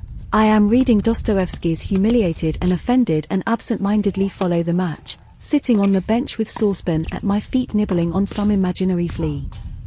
This novel disturbs me deeply, causes me a strange heartbeat, sounds like a sinister premonition. That woman is me. This can't go on, I have to stop, I know I have to at all costs, but every day I come back for it. I didn't think I could desire someone so intensely and absolutely. My god, I am climbing the ladder in reverse. I don't know why I delude him and delude myself. He takes our relationship seriously, but it's madness just thinking about it. Every now and then I imagine the scene, me in my 50s in menopause, obsessed with wrinkles, next to a gorgeous 35 year old young man desired by all women, ravaged by jealousy, ridiculous to the point of humiliation. I could only run for the hills. Yet, when I mirror myself in his enchanting illusion, I see myself as beautiful, timeless, a sliver of eternity. It will be so hard. I am working on myself, sooner or later I will make it. I have to make it, because otherwise I will lose him forever. I have been thrown into a paradox, to have him by my side I have to lose him. But in trying to get away from him I'm ending up completely off the road. I don't know where I'm going, I'm driving blindly at 100 miles per hour with tampered brakes. I have a good chance of crashing into a wall. This novel is terrible, I don't think I will be able to finish it. Frederick leaves the camp. My eyes, without lifting from the pages of the book, catch his strong contrasts the elastic and light step, the muscular legs, the tanned body in white t shirt and shorts, the black of the exotic eyes, eyelashes, and hair, the whiteness of his smile, the bright color of his lips. I know, without needing to look, that he is approaching me. Saucepan has a dull growl. He doesn't like Frederick. I pat him on the head. I have realized day after day, with amazement, that our humiliating experience, instead of pushing us apart, has bound us together in a strange way, and I am not just talking about myself. Often, more often than he would like, his gaze stares at me with a distracted attention, as contradictory as everything in him. It expresses neither superiority nor contempt, but a kind of distant perplexity. For my part, I believe I felt for him, from the first moment, a blind, primitive, disinterested transport, without hope or resentment. It would be unthinkable for me to share my life with Frederick. I sense in him a bottomless darkness, a potential for devastation that strikes terror in me. For no reason in the world would I want to be his woman.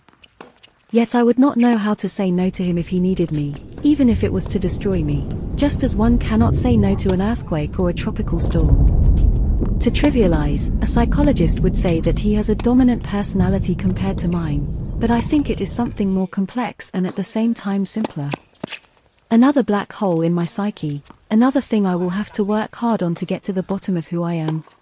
From time to time I am reminded of Emmanuel's prophecy, you are not too different from me, you just haven't realized it yet.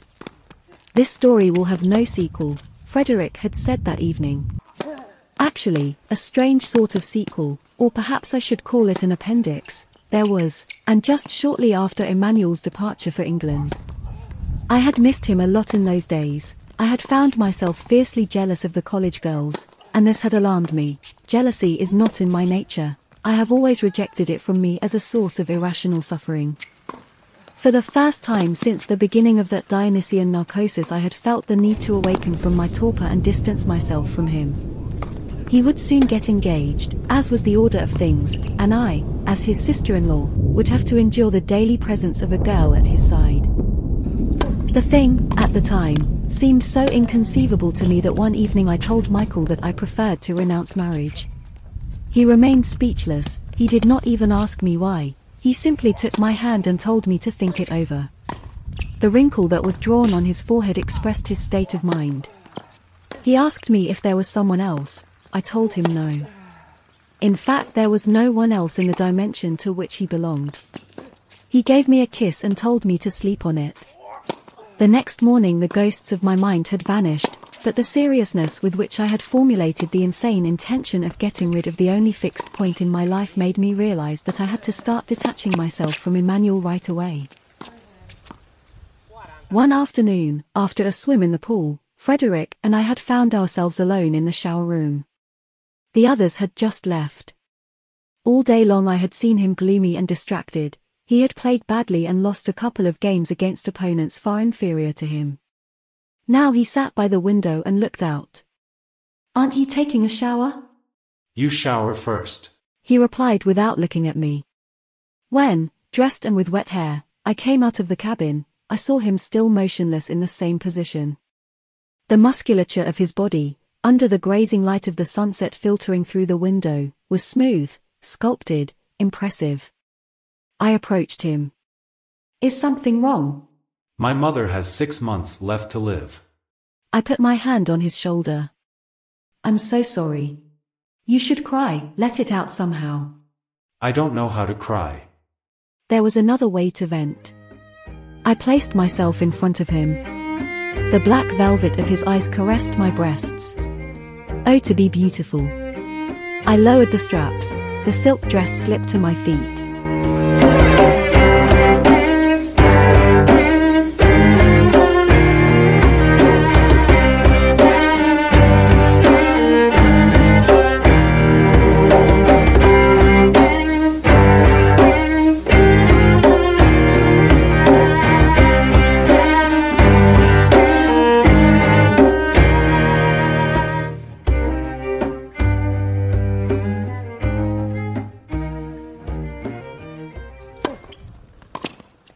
Next week he went on a cruise with an Australian model. I realized I had squandered something, but this time I didn't waste time feeling useless emotions like shame or remorse. It had just happened, he, as I had predicted, had the ability to make me forget everything for a few minutes, leaving me with the salutary devastation of a tornado, an absolute emotional desert, which was exactly what I needed at that moment. Frederick has come off the pitch and is heading towards me. He sits on the bench beside me and takes off his sweatband, shaking back his black hair. He pulls a towel out of his gym bag and runs it over his face and chest. His male smell mixed with the bitter fragrance of his aftershave reaches me, a smell I remember well. Then he leans back to follow the game. From this position no one can hear us, but there is still a long silence between us. Bravo, Emmanuel. It is Michael's voice. I turn my head to look. 3015. Maurizio chimes in. The kid plays well. Comments Frederick. He has a typical left-handed serve, powerful, with a nice effect. The left-handed player naturally serves from the left with a high, tight spin on the opponent's backhand and an unfailing arched banana trajectory. The ball ends up on a right-hander's backhand displacing him and forcing him to face the opponent's winner from the usually weaker defensive side. A right-hander doesn't make such mirror image trajectories even after hours and hours of practice. Interesting. I had underestimated him. Lefties are special, they usually develop divergent thinking. He's actually a special person, that kid. Do you like him? Very much, I answer, turning a page. Pan growls softly. This dog cannot stand me, who knows why. Yeah, who knows? He's a horrible animal, and he looks dumb too. Why doesn't he get himself a proper dog? I could see him with a greyhound. I lift my eyes from the book and look at him expressionlessly. Afghan. He points out. I lower my eyes and resume reading. He continues with that characteristic atonal and subdued timbre of his voice. Personally I would propose an oyster. The most common colors among Afghan greyhounds are golden blonde, cream or fawn with a dark mask and black, but there are also tiger varieties. The rarest and most prized, however, are the oyster, without a mask, with a silver-gray rump, white coat and ears in shades ranging from ivory to hazel. Canine excellence, in short. I refrain from commenting. He wipes the handle of his racket. What's going on between you two? He asks suddenly. Does it show that much? I can see it. It will pass. Be careful with it. I suddenly close the book, staring at his profile. I beg your pardon. Nothing, just like that. It's a friend's advice. I've already had a few samplings of your friendship. 30 evens. I didn't want to. I don't know what I wanted. I don't know why I did it. I don't even know if I like you. I can see that he is trying to be sincere, and this is costing him effort and embarrassment. As usual, attention to his suffering and discomfort overrides my pride. Let's think no more about it, I say, placing a hand on his in a friendly manner. Pam begins to growl again. Frederick turns to look at me with a tired smile. If you want I can try to make it up to you. I stare into his eyes with all the seriousness of which I am capable. No way, Freddy. It's water under the bridge. Because he is here now. 30 40. Michael's voice can be heard. What's the matter with you, Emmanuel? That's the third ball you've sent into the net. I turn my gaze towards the players, but immediately avert it. From Michael's half-quarter silent, fierce blue flash reaches me. Frederick lowers his eyes to his racket. The game begins again. I don't know why, I feel the need to justify myself to him. Sooner or later I will get over it. I told you, but for now I can't help it. He frowns slightly in an effort to understand. Then he says with a strange seriousness, You are sitting on a bomb, little sister. The harm I have done to you is not even comparable to what he can do to you. In what sense? In the sense that between you and me the match is on equal terms, a man against a woman. With him you are a loser from the start. Why against? Because it's always against. And why am I a loser? Do I have to tell you? It's so obvious. Because he's 15 years younger than me. And also because of something else. But shouldn't it be the other way around? He laughs, shaking his head. You are completely crazy. He absent-mindedly observes a small crack in the handle of the racket and resumes. You and I can be friends if we want. You and he never can. He can blow you up. In a thousand little pieces, you know. But I mean, it's your life. Are you trying to make me think you want to be my friend? I still don't know what I want from you. It's amazing how you give yourself away. You excite and disgust me, little sister. He smiles, yawns, stretches slightly like a lazy cat and leans heavily against the backrest, letting his arm brush against mine. I begin to get to know him and I know that these are all symptoms of malaise. How is your mother? I ask him. She weighs 39 kilos. I'm sorry, Freddy. Try not to put yourself down, if you can. My father got involved with a 20 year old.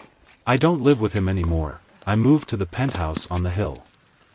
There's another silence. Then he says, Are you coming over tonight? Double fault. Michael throws the racket on the ground, impatient. What the fuck is wrong with you, Emmanuel? You're playing like a dog. We were ahead, now we've given them two breaks. You're right, I'm not really in the mood. You'd better look for another partner. Emmanuel takes off the sash from his blonde hair and runs lightly to the edge of the court, giving Frederick a disarming smile. Would you like to take my place? On the court, I mean. Frederick stands up. All right. Michael, pleased with his new companion, does not protest. The game resumes. Emmanuel sits at my side, caresses Saucepan, who has immediately stood up to cheer him on, and starts vigorously rubbing the handle of his racket with a towel, without speaking. There is a thunderstorm, the dull rumble of thunder can be heard. I break the silence. Up to a certain point you were playing well, then what happened? He continues methodically tidying up his things. Are you angry? He ignores my question. I'm going to take a shower. He walks away without adding anything else, followed by his dog. The information is formulated in an unequivocal imperative tone. I cannot help but obey. I wait a few minutes, then, taking advantage of a backhand that has gone out of bounds, I tell Michael that I am cold and that I prefer to go back inside. He looks at me a little puzzled, dripping with sweat, and tells me that he will join me in half an hour. Frederick intervenes. Half an hour is not enough. If I lose, I want a rematch. Michael concedes it. Frederick tests the strings of the racket, smiling while I walk away with rapid steps.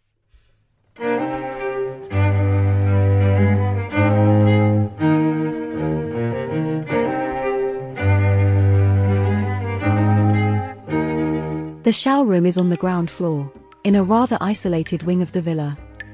As I enter, I am struck by the usual scent of moss and chlorine. Under the high vaults of the ceiling, the echo of my footsteps alternates with the rhythmic dripping of a badly closed tap. Emmanuel. He does not answer me. I suddenly find him behind me, so that my heart leaps into my throat. I turn around. You scared me. He calmly closes the door and rests his shoulders on it without speaking, remaining with his arms crossed. He looks at me for a long time from head to toe. You have a bruise on your shoulder. Did you fall down the stairs? No, why? And one on your neck. You're wearing foundation, but it shows. It must have happened when I hit the edge of the door. The timbre of his voice suddenly drops, becoming almost threatening. Don't lie. I don't know what to answer. He resumes. How many times has this happened in my absence? I try to attack to defend myself. Don't use that tone with me, little boy. I am not your girlfriend, it is not to you that I am accountable. I get no reply. More and more clumsy statements come out of my mouth. I am your brother's woman, in case you don't remember. I am talking incredible nonsense, offensive to his and my intelligence, as well as to Michael. He continues to stare at me as if he does not recognize me, while his chest rises and falls in a slow, deep breath. How many times? He repeats. Suddenly, the sense of revenge for my past and future jealousy dictates a fierce whiplash, which I deliver in an indifferent tone. One, two, ten. I don't have a good memory for such things. And maybe right here. That's enough, I cut impatiently short. I can't stand this third degree any longer. Let me go. I move to leave, but he stops me on the threshold. Let me go, I repeat, but he remains with his back against the door, blocking my exit. I feel nervous, irritated, and even a little scared. Finally, I snap. Yes, right here, on this floor. Now that you know, do you feel better? I try to push him away with one arm to open the door. Suddenly, he grabs my arm and throws me to the floor, with a force I would never have suspected in him. Have you gone mad? I ask him in amazement. Without saying a word, he comes on top of me, places a folded towel under the nape of my neck, and spreads my legs. I close my eyes.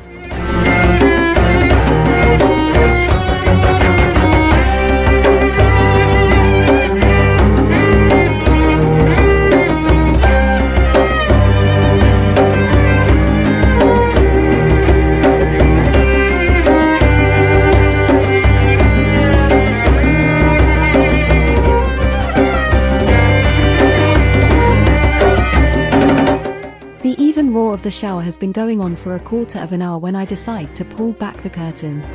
Emmanuel turns his back to me, his forehead and elbows resting on the tiled wall, clutching his head in his hands, while his shoulders contract in a convulsive, irregular sob. Go away, Antonia. I close the curtain and leave the room, confusingly realizing that I have caused an irreparable disaster. I have only one thought how to avoid the perfect catastrophe. Now he does not want to see me, but I will look for him, I will find him wherever he is hiding, I will ask his forgiveness, I will accept any conditions. I wait for evening to fall and go looking for him. It is half past seven when I finally spot his scooter leaning against a tree on the riverbank. The sky has cleared a little, but there remains in the air like a prelude to a storm, a strange electric charge.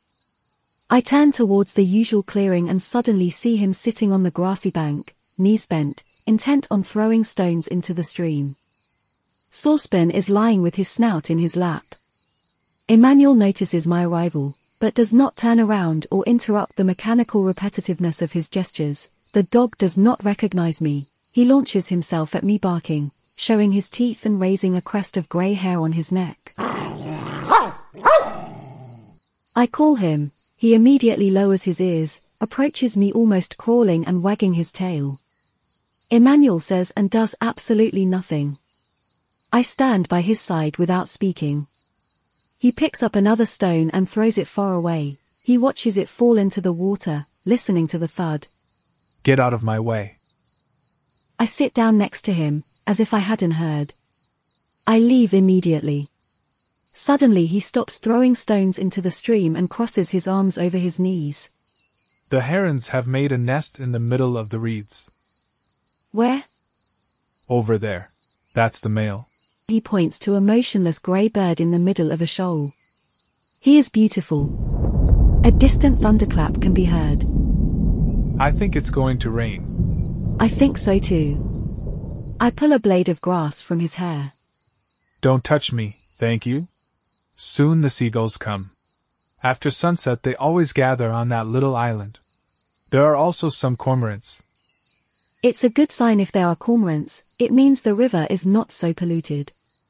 He picks up a piece of plastic detached from the moped frame and shakes his head. I guess it won't fit again. Darkness is falling, in the stubborn song of the crickets. Those butterflies fly too close to the lampposts. They will burn their wings. Emmanuel, I pray you. Don't do like that. He falls silent, turning the piece of plastic over in his hands. Then he says, How do you do it? How do I do what? Don't you ever get confused? No. Each of you occupies a place of your own in my heart. What a hospitable heart. He raises his eyes, two cold mountain lakes filled with a deadly calm. It is over, Antonia. A sense of despair grips my stomach so hard that I fold in two. Please, no, not now. I put my dignity and pride under the heels of my shoes. Give me some time. I can't do it now. I still need you. One would not have said it. How can I explain the truth to you? I don't know. Try. Good luck. I hardly utter words I never wanted to say to him.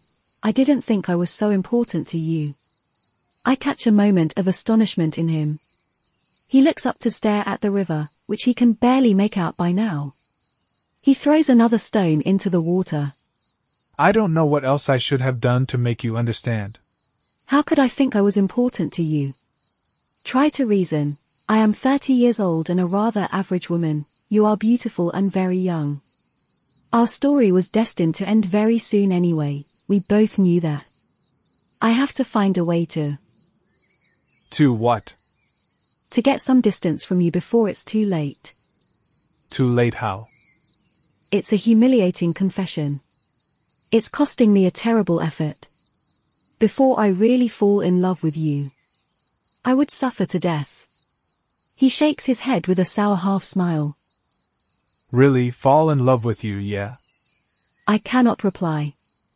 Antonia, He resumes coldly. you could have avoided that whole scene at the Abbey and told me straight away that you liked being banged by Frederick. I would have understood and left you alone immediately. You don't believe me, do you? No, I actually don't believe you. It's not what you think. I don't regret a single moment of those I spent with you. They were the most beautiful moments of my life.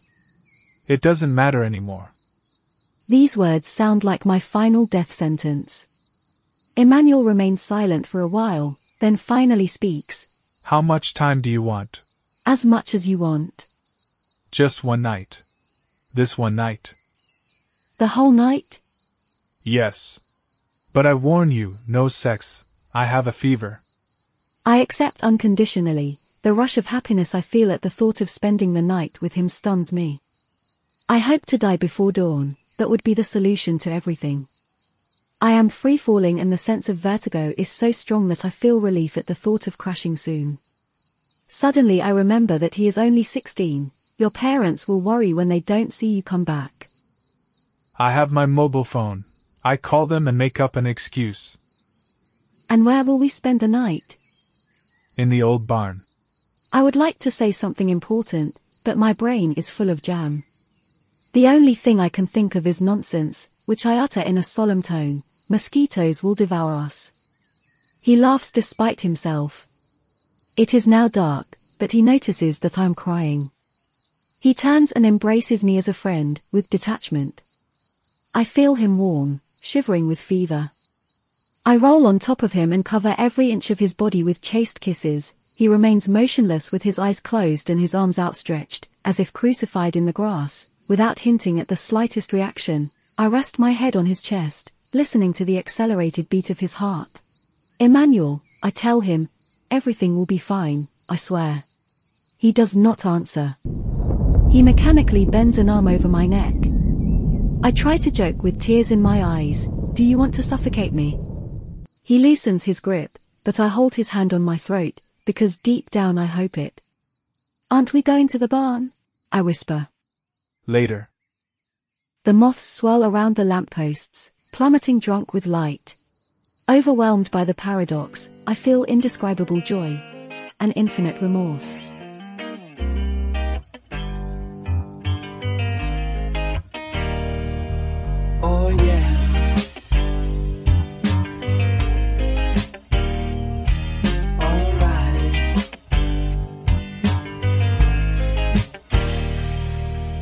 Somebody's hiding, drowning my icebox.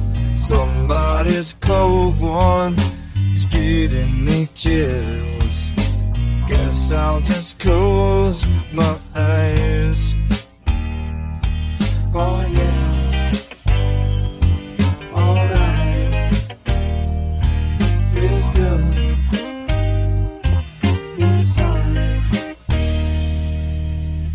Flip on the telly.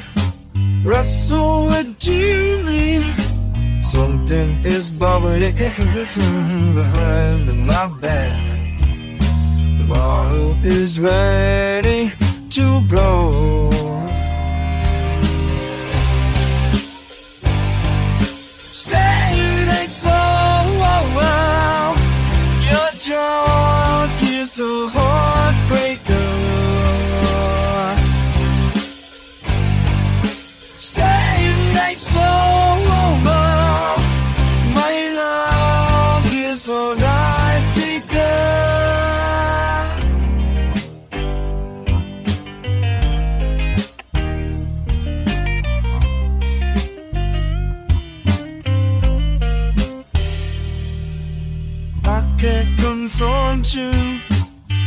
Never could do that which might hurt you. To try and be cool when I say this way is the water side away from me that takes a fuller every day. To be cool. Say it ain't so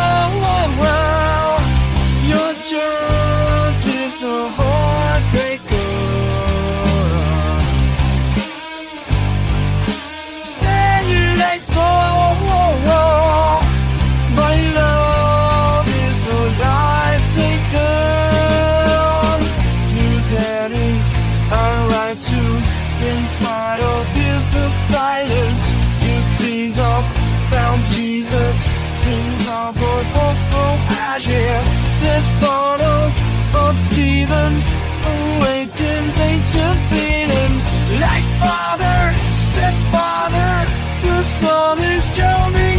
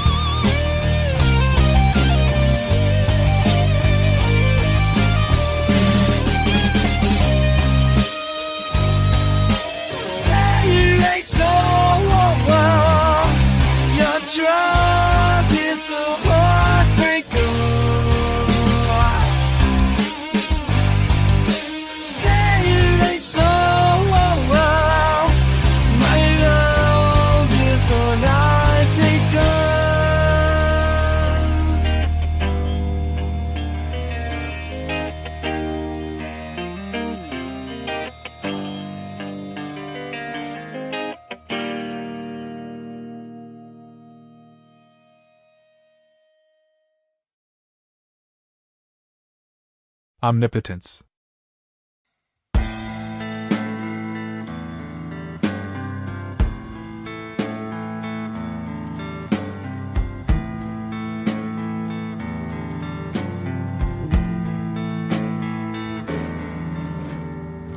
While this town is really sleeping. That night we slept like this, embracing like brother and sister. It didn't cost me any effort to repress my sexual instincts. They were literally zeroed. About five o'clock we got up and walked to our transports without saying a word. Antonia had a ghostly face in the dawn light, marked by deep dark circles, so much so that I was almost frightened. Don't worry, I told her mechanically. We'll see each other every day at my house. She burst into tears, nodded her head, and gave me a desperate hug. She tried to kiss me, but I pulled my lips away and looked at her with mild reproach. Then I jumped on my scooter and went home. At school, I couldn't understand a single word of what the teachers were saying. My head was filled with a strange buzzing, like a wasp's nest in the middle of August. After lunch, I locked myself in my room and started listening to loud music.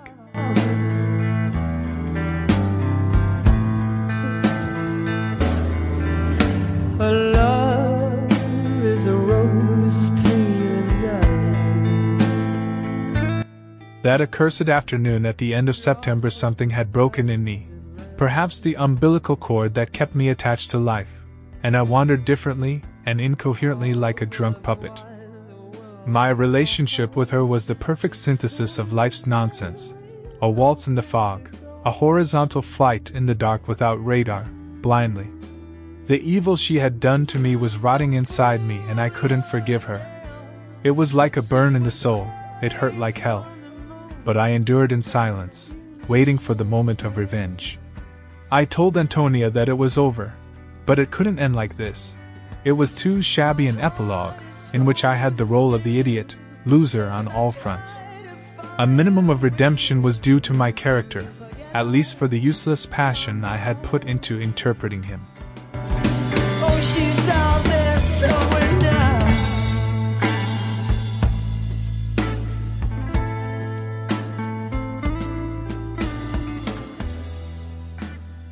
In retrospect, Doctor, I can tell you that I have radically changed my mind about that period however terrible, it was still a way to feel alive.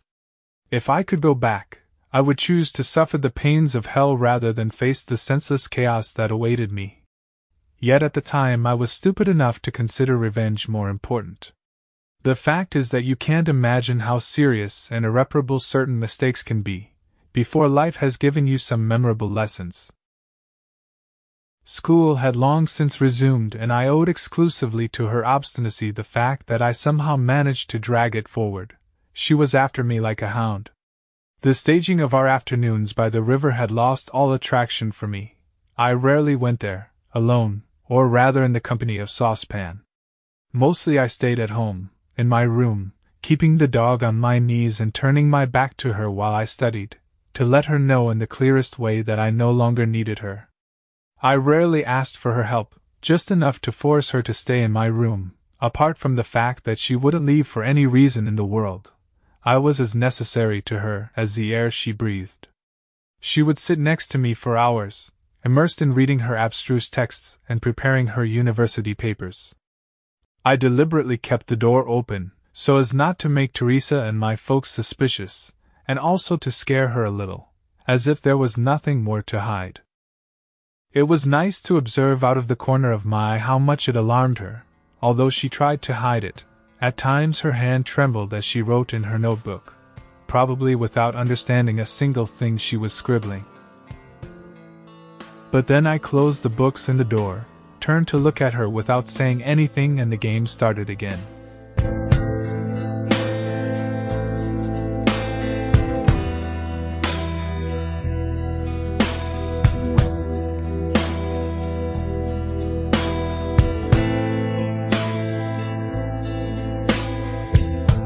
Knowing that she loved me, even in her own strange way, gave me a huge advantage.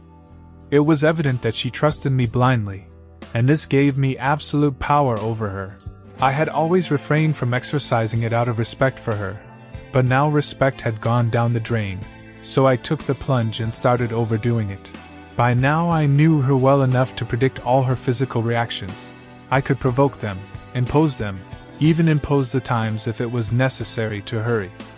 Like all intellectuals, she had no defense against her animality. Her attempts at rationalization were simply ridiculous. I had always known I was the strongest, I had her in hand.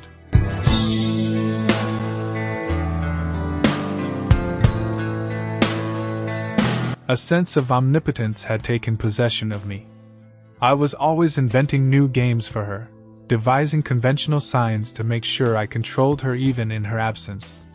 When we couldn't see each other, three rings from the cell phone at a certain time warned her that I was thinking of her.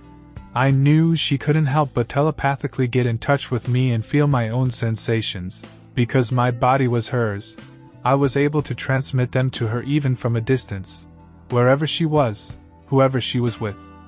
This way I was always with her day and night.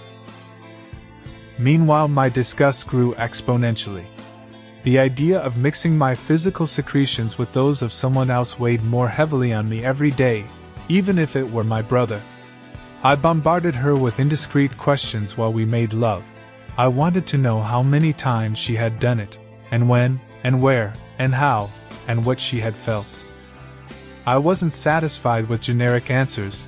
I wanted to know every single detail of the foreplay, what position they had chosen, exactly how long it had lasted, how many orgasms she had, of what duration and intensity, how much she liked it from 1 to 10, and if she answered 3, I didn't believe her and got pissed off, and if she answered 9, I'd tell her you're a slut. She was more and more frightened, she didn't know how to appease my destructive madness. Sometimes she burst into tears like a child, and then I kissed her and reassured her. I told her, Good, you have to be honest with me, don't be afraid, you can trust me. You don't have to hide anything from me. Anything. And as I turned her soul inside out like a glove, I felt a cold, unrelenting nausea. I was constantly looking for a way to hurt her. It gave me a strange pleasure. I'm not a sadist, and I remembered having loved her. I promised myself almost daily to restore a higher meaning to our relationship but for the moment the instinct to fully experience my power prevailed in me. At this point, I must open a parenthesis, Doctor. What is commonly understood by love is a psychic pathology, a form of mental imbalance. If this were not the case, it would not suddenly turn into its opposite, it would not transform overnight into hatred, or worse into indifference. Suddenly, that person, who used to be your whole life, doesn't even interest you anymore whether she's alive or dead, and you don't even stop to ask yourself why. Like all deranged people, the lover is also terribly dangerous. A betrayed lover hates his loved one, wishes her harm, can even kill, for love. I don't understand why this idiocy is exalted in literature, in songs, in art, it occupies so much space on TV, in people's dreams and desires, I don't understand why kids are taught to defend themselves from alcohol, drugs, and not from love. The Greek philosophers, apart from Plato, knew this well, Flaubert knew it too, Tolstoy too. We no longer know, and in my opinion, this is serious. I have the impression that today, instead of adults, there are decrepit children who play at life and claim to be educators. Antonia was one of them, woe to trust her. Never trust an adult. The last real adult I knew was my grandfather. Not that teenagers are better, but at least they have the extenuating circumstance of still evolving. I am fully aware that I behaved badly with her, doctor, but I was really young and I hadn't understood many things yet. Antonia was beginning to be afraid of me. At times she roused herself as if from a dream, she told me enough, she shivered as if she were cold. She started to go away, but then fell back on her seat as if dazed, she couldn't get away from me. She rested her forehead on my shoulder in surrender, whispering my name and asking me to please stop. Even now, remembering that whisper of hers sends a shiver down my spine. She was too proud to ask, but I knew she needed to be hugged. She felt that I was moving away from her, that I was only physically close to her.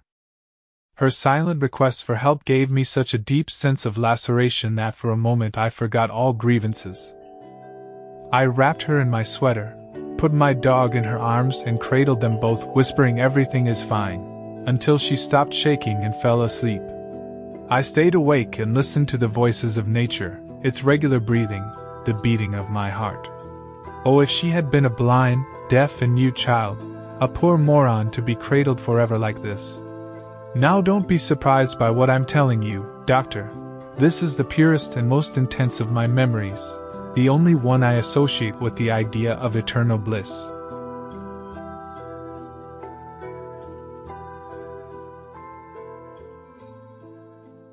But suddenly an obsessive image would pop into my mind, always the same her lying beneath me on the blue tiled floor with her eyes closed, imagining his black hair instead of mine scratching at his muscular shoulders instead of mine as a teenager, she who let herself be insulted, hurt, and meanwhile repeated yes in a dizzying crescendo.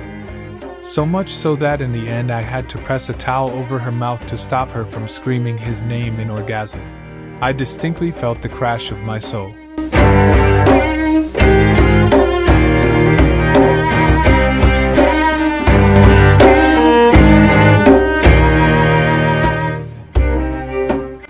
Had always accepted Antonia's physicality as a matter of fact.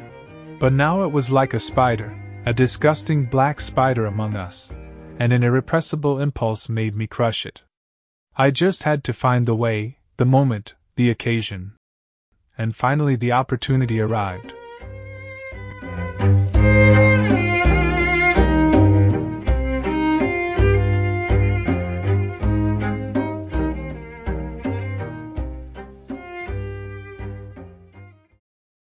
Frederick was here yesterday. I told her one evening, without any connection with what we were doing in bed. Why are you telling me? Nothing like that. He was with a girl. She answered nothing. Very beautiful, I resumed. Long hair, tall, beautiful breasts. And then very young. She must have been more or less my age. You weren't so sensitive to this kind of female charm once. Maybe I don't, but he apparently does. And then you know, growing up we change. Nice coup, scored with elegance. The next day she refused to see me. I called her around ten in the evening, she wasn't at home. The fierce jealousy I felt all night made me especially ruthless. The following afternoon, while I was preparing a school test with her, she affectionately put her arm around my waist and leaned on my shoulder, as she often did. She immediately backed away. You have a strange scent. Maybe, last night I went out with a friend and then I didn't take a shower.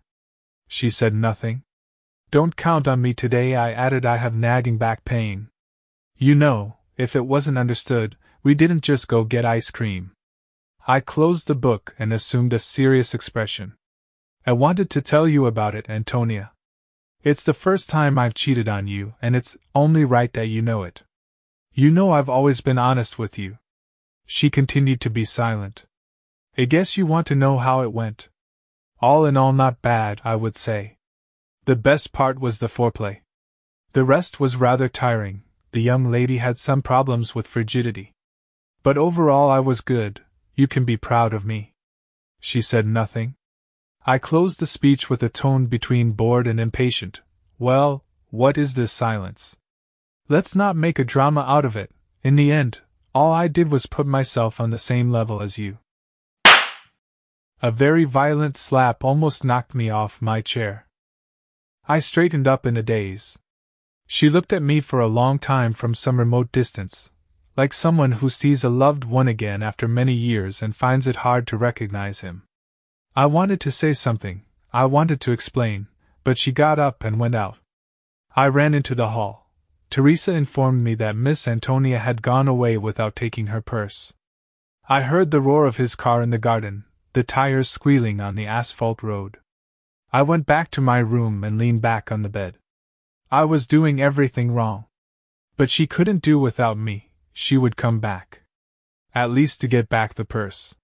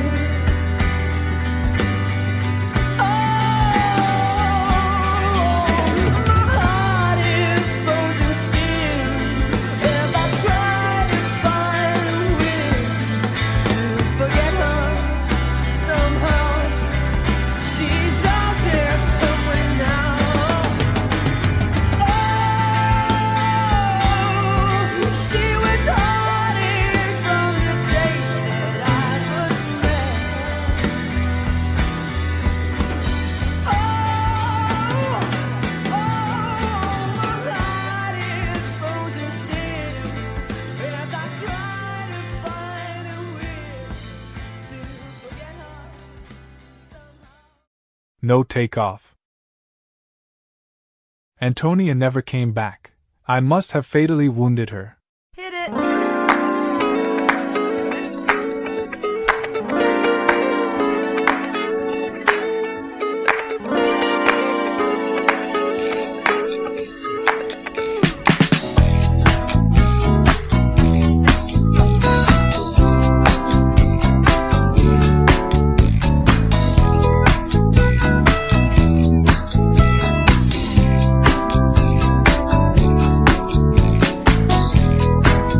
The human psyche is strange, Doctor, so strange that I don't know if it is worth wasting time studying it. It does not serve to avoid the tragic mistakes that we are destined to commit in any case.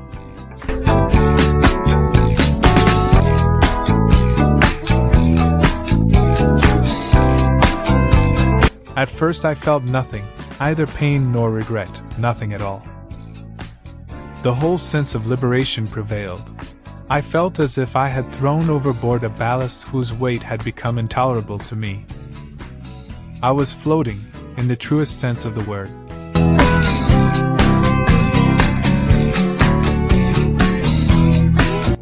I was happy to exist, to warm myself in the sun, to breathe the air, to walk the streets with my nose up, to look at the clouds. Free, alone, clean. I experienced the bearable lightness of being.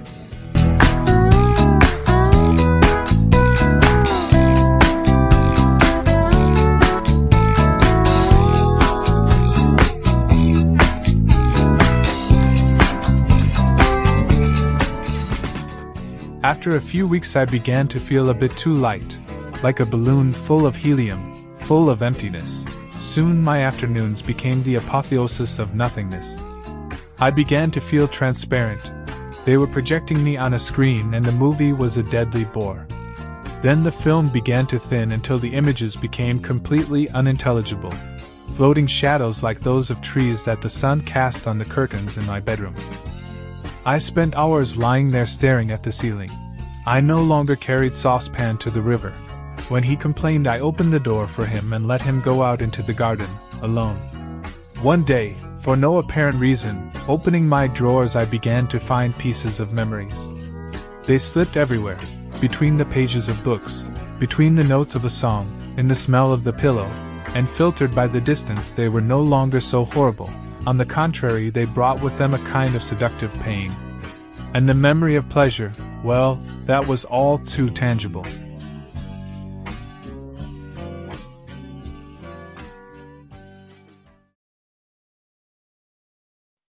I had never come to terms with abstinence, sex, which I had experienced only with her, I missed every day more.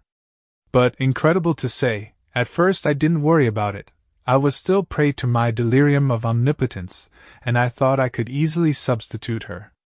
What was she after all? A mediocre thirty year old, a bitch in heat with glasses and an intellectual air, a bluff. The males smelled her willingness to mate and mistook it for charm. There was not much to regret, she was right about this. I was objectively too young for her, our relationship would have ended soon anyway. Too bad for her that she'd been stupid enough to get involved. I ended up convinced that Antonia had been only a chapter in my life, however important, an experience, as they say. But now it was water under the bridge and I had to look ahead. I had my whole life ahead of me and so on. Thus, from cliche to cliche, I managed to recover a sort of unsteady inner balance, even if something inside continued to gnaw at me, and in my heart I knew that this was not the case. The answer was too trivial, and trivial answers, unlike simple ones, are never true. But at that moment I had no alternative. I had to believe it. That's how I got some sex with girls whose names I can't even remember. I was convinced that with those vulgar experiences I would silence my body, and then finally be able to dedicate myself to more serious things.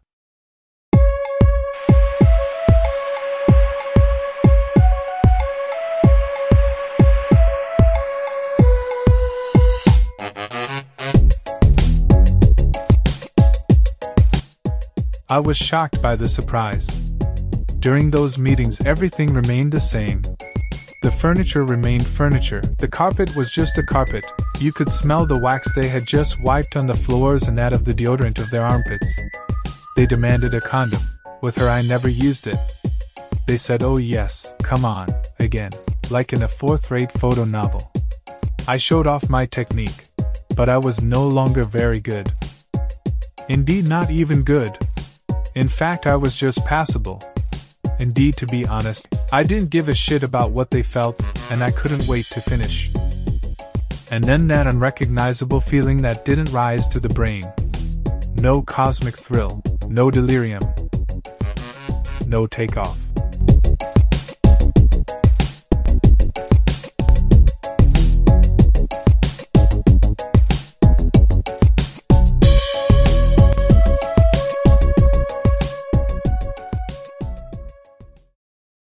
The discovery of the mediocrity of sex with strangers was a real shock to me. I stopped looking for those girls and began to spend the hours locked in my room recalling her with my thoughts. I have always harbored a secret contempt for masturbation, which I consider a mediocre substitute for real sex. Releasing my hormonal tensions in that way appears to me for what it is a degrading and self referential practice. Sex is a means of deep and intimate communication, I don't care about communicating with myself. If I really have to, I prefer to write a diary. Yet at that moment it seemed to me the only alternative to squalor. Antonia dreamed. Antonia only imagined was a thousand times more satisfying than those girls. I could close my eyes and fool myself that I was again prey to one of her deadly ambushes in the storage room. I could think that those hands were hers. Then I left my room and saw her sitting in the living room, intent on chatting with my brother, as if nothing had happened. She ostentatiously ignored me, so much so as to arouse Michael's astonishment, who one day asked her what I had done to her. She replied that I was not studying enough and turned for a moment to look at me, throwing an ironic look at my dark circles. I was sick. I was swimming in the aquarium with that strange mold on me, waiting for the drop of formalin poured by a pitiful hand. I was just waiting for a sign. And the sign came, on a terrible afternoon in late October.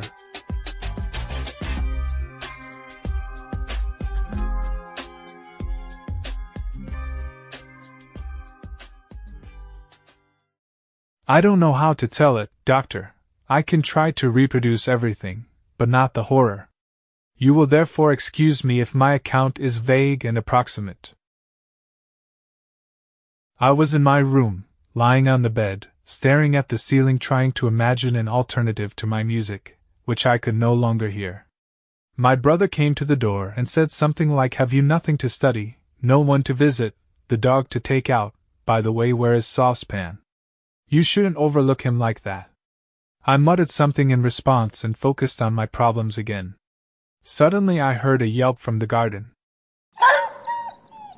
As if awakened from a fall asleep, I looked on the bed. There was no saucepan. How long had I not seen him? I rushed into the garden with my heart in my mouth and saw Saucepan sitting on his hind legs in a strange position. A big Doberman was running away through a hole in the fence. I walked over with trembling legs and saw that his jugular was ripped open by a deep bite.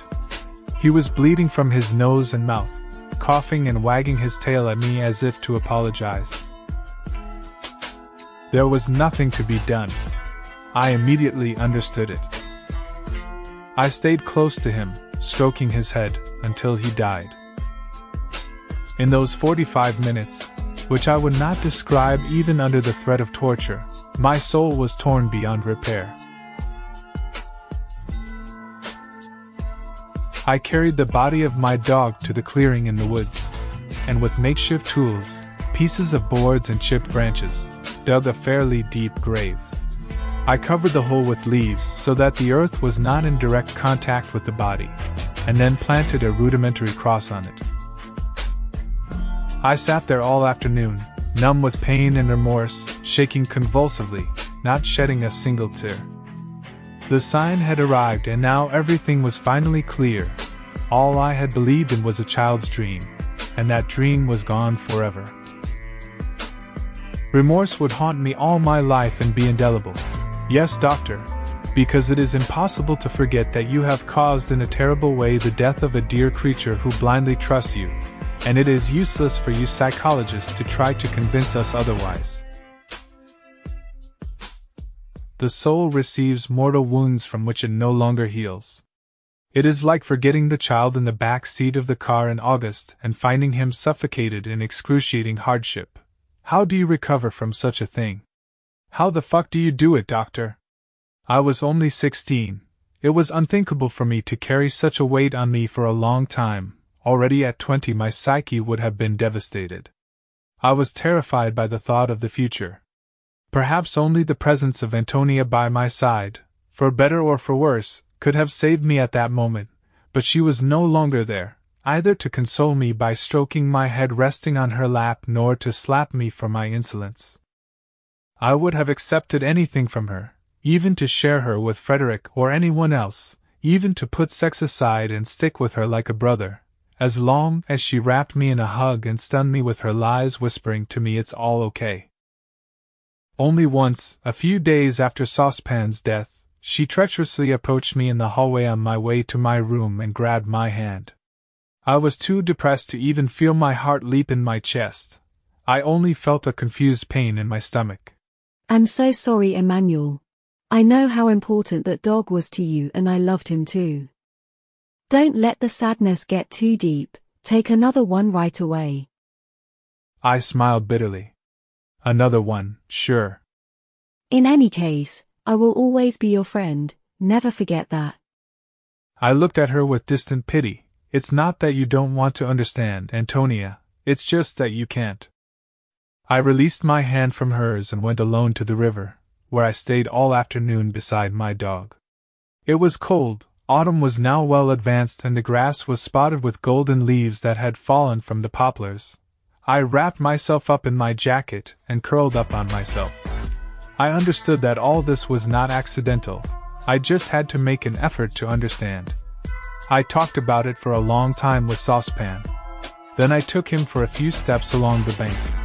Staring at the glitter of the water and listening to his soft voice, I understood the answer, of a disarming simplicity. I didn't have to suffer much longer. My elimination was near.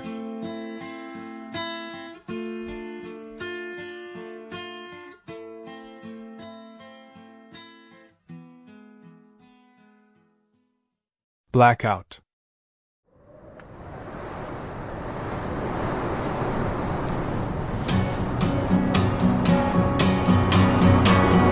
I just drank three bottles of the best excuse on the planet. Going back to Camberwell to sign on and then shoplift. Lost my dog after I smoked something I knew I shouldn't. Days that follow, follow me, and I was following the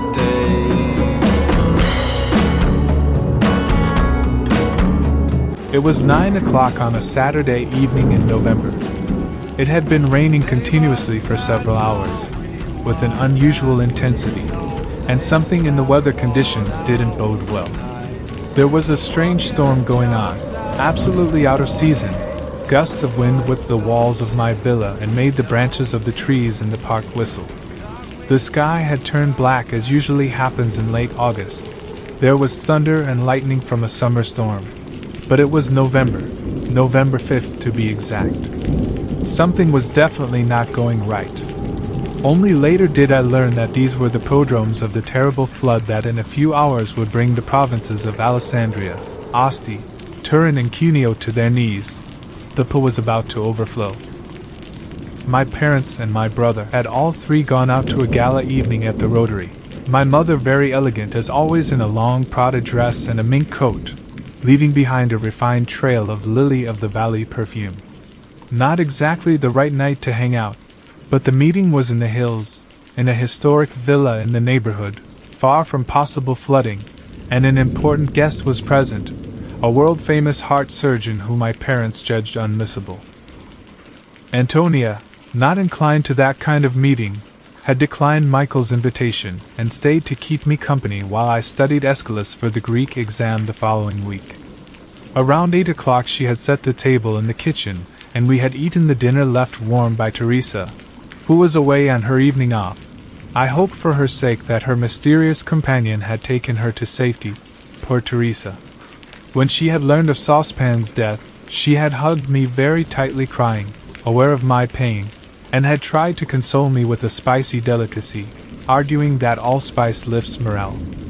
I had obeyed, but was baffled by that strange taste somewhere between pepper, ginger, and clove. Rather, it was her maternal presence that cheered me up. After dinner, Antonia had cleared the table. We had washed the dishes together, and she had begun to revise the notes for a lecture she was supposed to give on Monday morning, while I, sitting on the sofa opposite in the living room, underlined in the textbook the sentences that seemed more significant to me. There were no illusions between us, just a mutual desire to be together again, or so it seemed to me. After my dog's death, she had become very kind to me, realizing that I needed sweetness, and I was deeply grateful for that. I think the Choephori are the most beautiful tragedy I have ever read, together with Hamlet. I said suddenly, more to myself than to her. You are right. Among other things, the juxtaposition is very appropriate, because the character of Hamlet was modeled precisely on the precedent of the Aeschylean Orestes, full of doubts and uncertainties. And Simba, the son of the Lion King, too, don't you think? Yes, I think so. The Lion King was good. I loved it. Yes, it was beautiful. That incredible scene in which Orestes discovers that his mother doesn't care about his death. And then the ending, when he appears on the proscenium, begins his monologue and loses the thread, then picks it up again, sees the Furies, jumps off the stage screaming, and runs away without being able to finish the speech. I think Aeschylus in that scene has touched one of the pinnacles of world poetry. I'm glad you think so. I too have always considered it a stroke of genius. This courteous, formal tone between us was completely new. It made me a little uneasy, but it was inevitable, given the circumstances, and I gladly accepted it. I started studying again. It had just been a fortnight since my dog's death, and I felt completely down. But being close to her, even simply sharing those literary emotions, gave me a sense of warmth and well being. Suddenly there was a thunderous roar.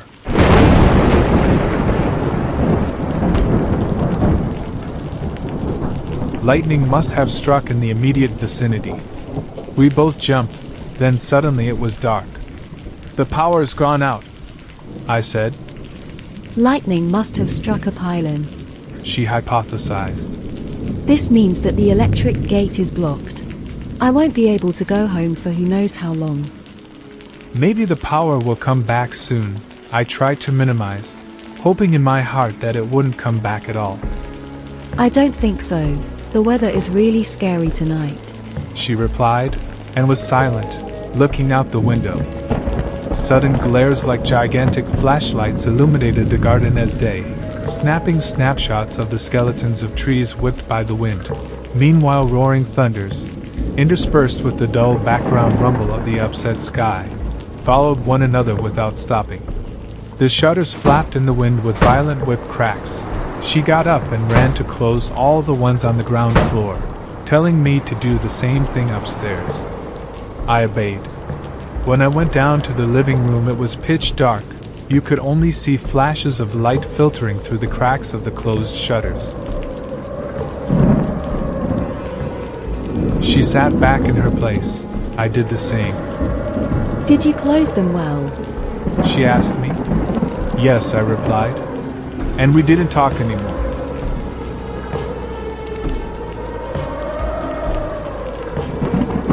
That situation seemed made to unmask the fiction. The embarrassment was palpable. The electric charge that was passing through the air was being transmitted to us. We were alone, with no hope of seeing the light again for who knows how long. Alone and in the dark.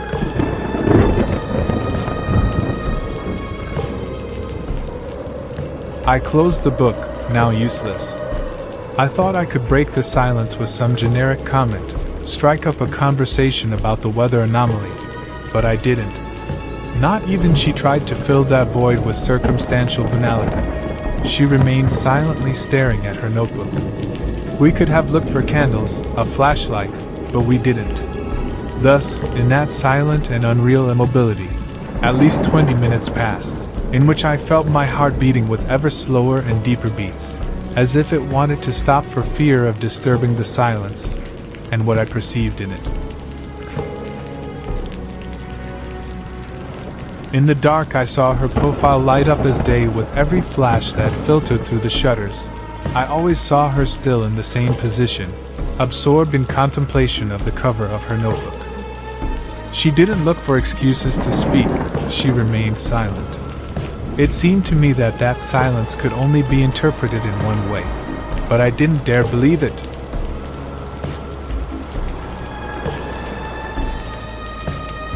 Then the lightning almost ceased. Only the howling of the wind remained, the violent patter of the rain, she invisible in front of me. Now mine was no longer a sensation, but a certainty.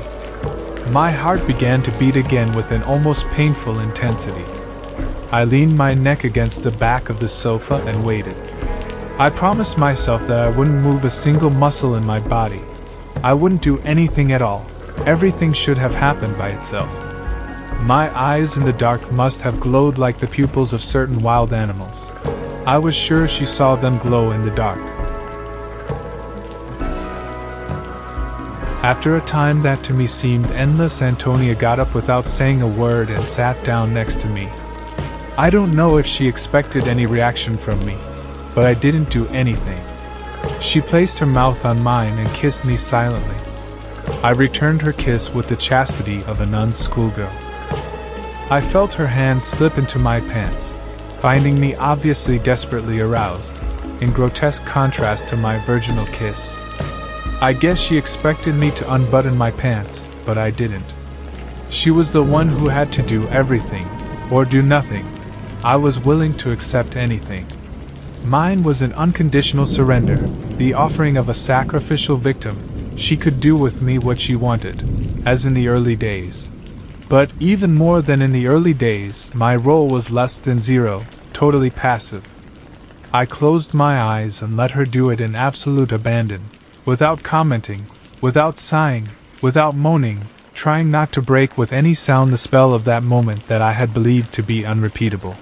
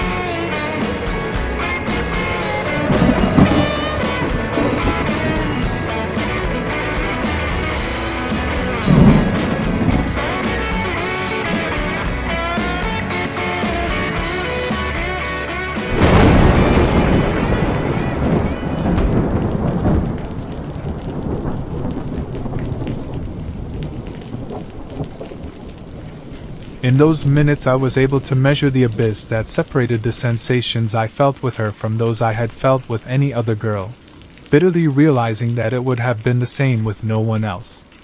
No, never again. As I came, I felt a brutal and violent pleasure, as always with her, and at the same time an unspeakable, excruciating, acute pain, which made me moan more like the agony of a dying man than the sigh of a lover. Without even realizing it, my face was flooded with tears. They flowed without restraint, I could not hold them back in any way, my chest contracted in convulsive sobs. I felt completely desperate. She wasn't surprised, it was as if she had foreseen it, Perhaps even wanted it. I suspected that hers had even been a maneuver between the pedagogical and the therapeutic. She stroked my hair for a few minutes, keeping my head resting on her chest and cradling me lightly. Then she said, Do you see, Emmanuel? We can't do it anymore. It hurts you too much. I shook my head. That's not what hurts me. It's everything else, everything. It's all bad for me. I know. She replied softly. Antonia, I said, trying to suppress my sobs, I can no longer feel pleasure without feeling terribly guilty. I feel like I don't deserve it. I feel like I should be dead. How do I live like this? How can I do? She hugged me. You are not to blame, Emmanuel. You have done everything possible for your dog and made him happy. We have to resign ourselves to the fact that it's not us who decide the games, but someone higher up. We don't know who he is or why this happens, we can't judge him. But we are not the culprits, it is not you who wanted this evil. I was unable to answer. A knot was strangling me. I wanted to tell her that I didn't give a damn if I hadn't wanted to, because I had done it anyway, as had happened with my grandfather, and that made it doubly incomprehensible to me but I feared she would reply that this was subject for a tragedy by Sophocles, and I had no desire to talk about literature in a moment of such deep and utter despair. When I was able to speak, I said to her, It's not you who hurt me, Antonia. Indeed, you make my life a little more bearable. Thank you for being there. She hugged me again and replied, I'm happy if I can be of comfort to you, Emmanuel. But what has just happened should make you understand that this is not your path. Sex with me hurts you, it brings back moods that you have to forget now, for your own good. What is it that I should forget for my own good? What made you feel good in the past and now makes you suffer? You mean my adolescence? Not your adolescence, you're still very young.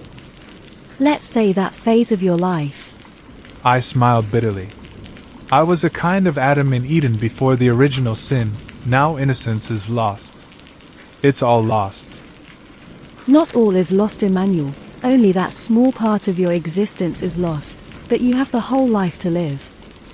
You will have other experiences, you will like many, you have to look ahead. With me, you can only look back and the past hurts you. You have to go other ways.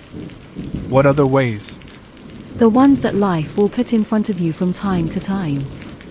Right now, you just have to take one step after another with holy patience, without being in a hurry, until you find your way. I thought I'd already found my way. It's not like that, and what just happened proved it to you. I felt a little irritated. But what did it prove to me? I don't know how to tell you anymore, Antonia, you're not the problem. It's me who can no longer experience sex without being devastated by remorse. It's not that with another girl or another man it would be different. But I think so. Anyway, you have to try, for your own good. For my fucking good. I only want your good, do you understand? No, I don't understand at all. I just told you that your presence is the only thing that comforts me, but obviously you're not listening. Your presence, not the sex. I did not ask you for sex. You are right, sorry. You don't have to apologize, it was very nice. It's me that just can't take it anymore. It makes me sick. And if it's sex that hurts me, I'd rather give up sex than you. You don't have to give up on me. I will always be by your side like an older sister.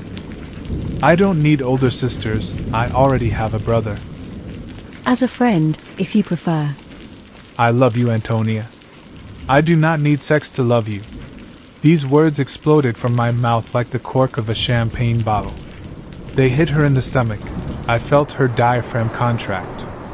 I had been imprudent, but the truth had to be told. She remained silent for a while, not knowing what to reply. I believe. She began, but broke off. She didn't know what she believed. The wind howled loudly among the pines in the park, bent them almost to the ground, like taut arches. I didn't give her time to pick up the thread of the conversation. Tell me you love me too, I pressed. Tell me, Because it's the truth, you know. She kept silent. Tell me, I repeated. At that moment, the light came on again. We looked at each other, as if waking up from a dream. She blushed a little, moved away from me, straightened my trousers, and tucked my sweater back in place with motherly gestures. You feel better? She asked me affectionately. No, I replied in a hostile tone. You need to go to sleep. A good night's sleep will put you back on track. Such banality, uttered at that moment, could have only one meaning. Antonia couldn't wait to distance herself from me and from what had just happened. I almost looked at her with hatred. She pretended not to notice, gathered her things, kissed me on the forehead, left the house, diving into the storm without hesitation, and ran to her small car. A few minutes later, I saw her come out of the gate of the villa.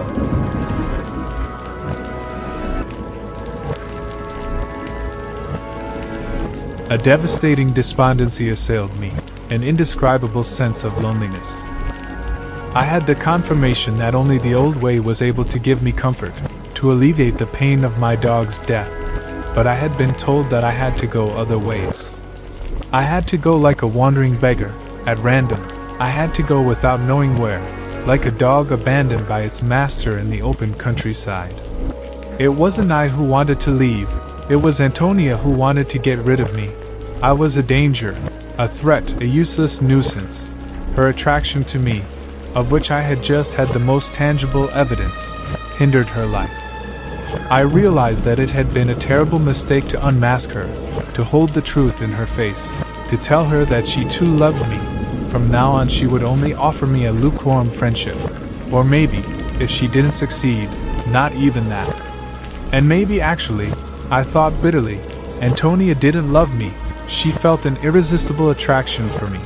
But love was something else. Yes, I would have been able to stay close to her without sex, dominating my instincts in the name of something higher. But no, she couldn't do it, there wasn't this something higher in her, she was too material a creature, and what's worse, she didn't realize she was. Or maybe, who knows, my desire for her wasn't as intense as what she had for me.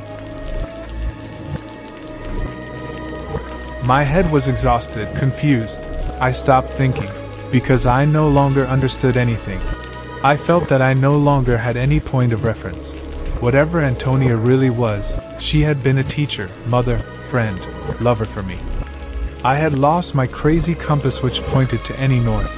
I had a desperate need for that north, for that any direction. I felt that without it I was lost. I no longer even had my best friend, my dog.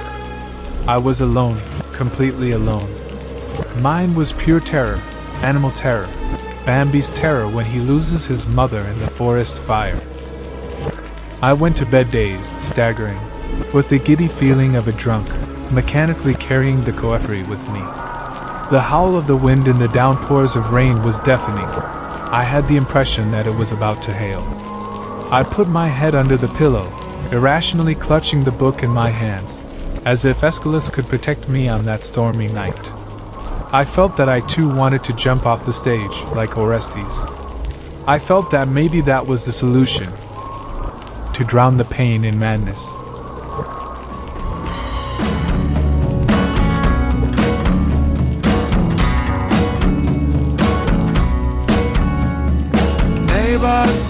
Though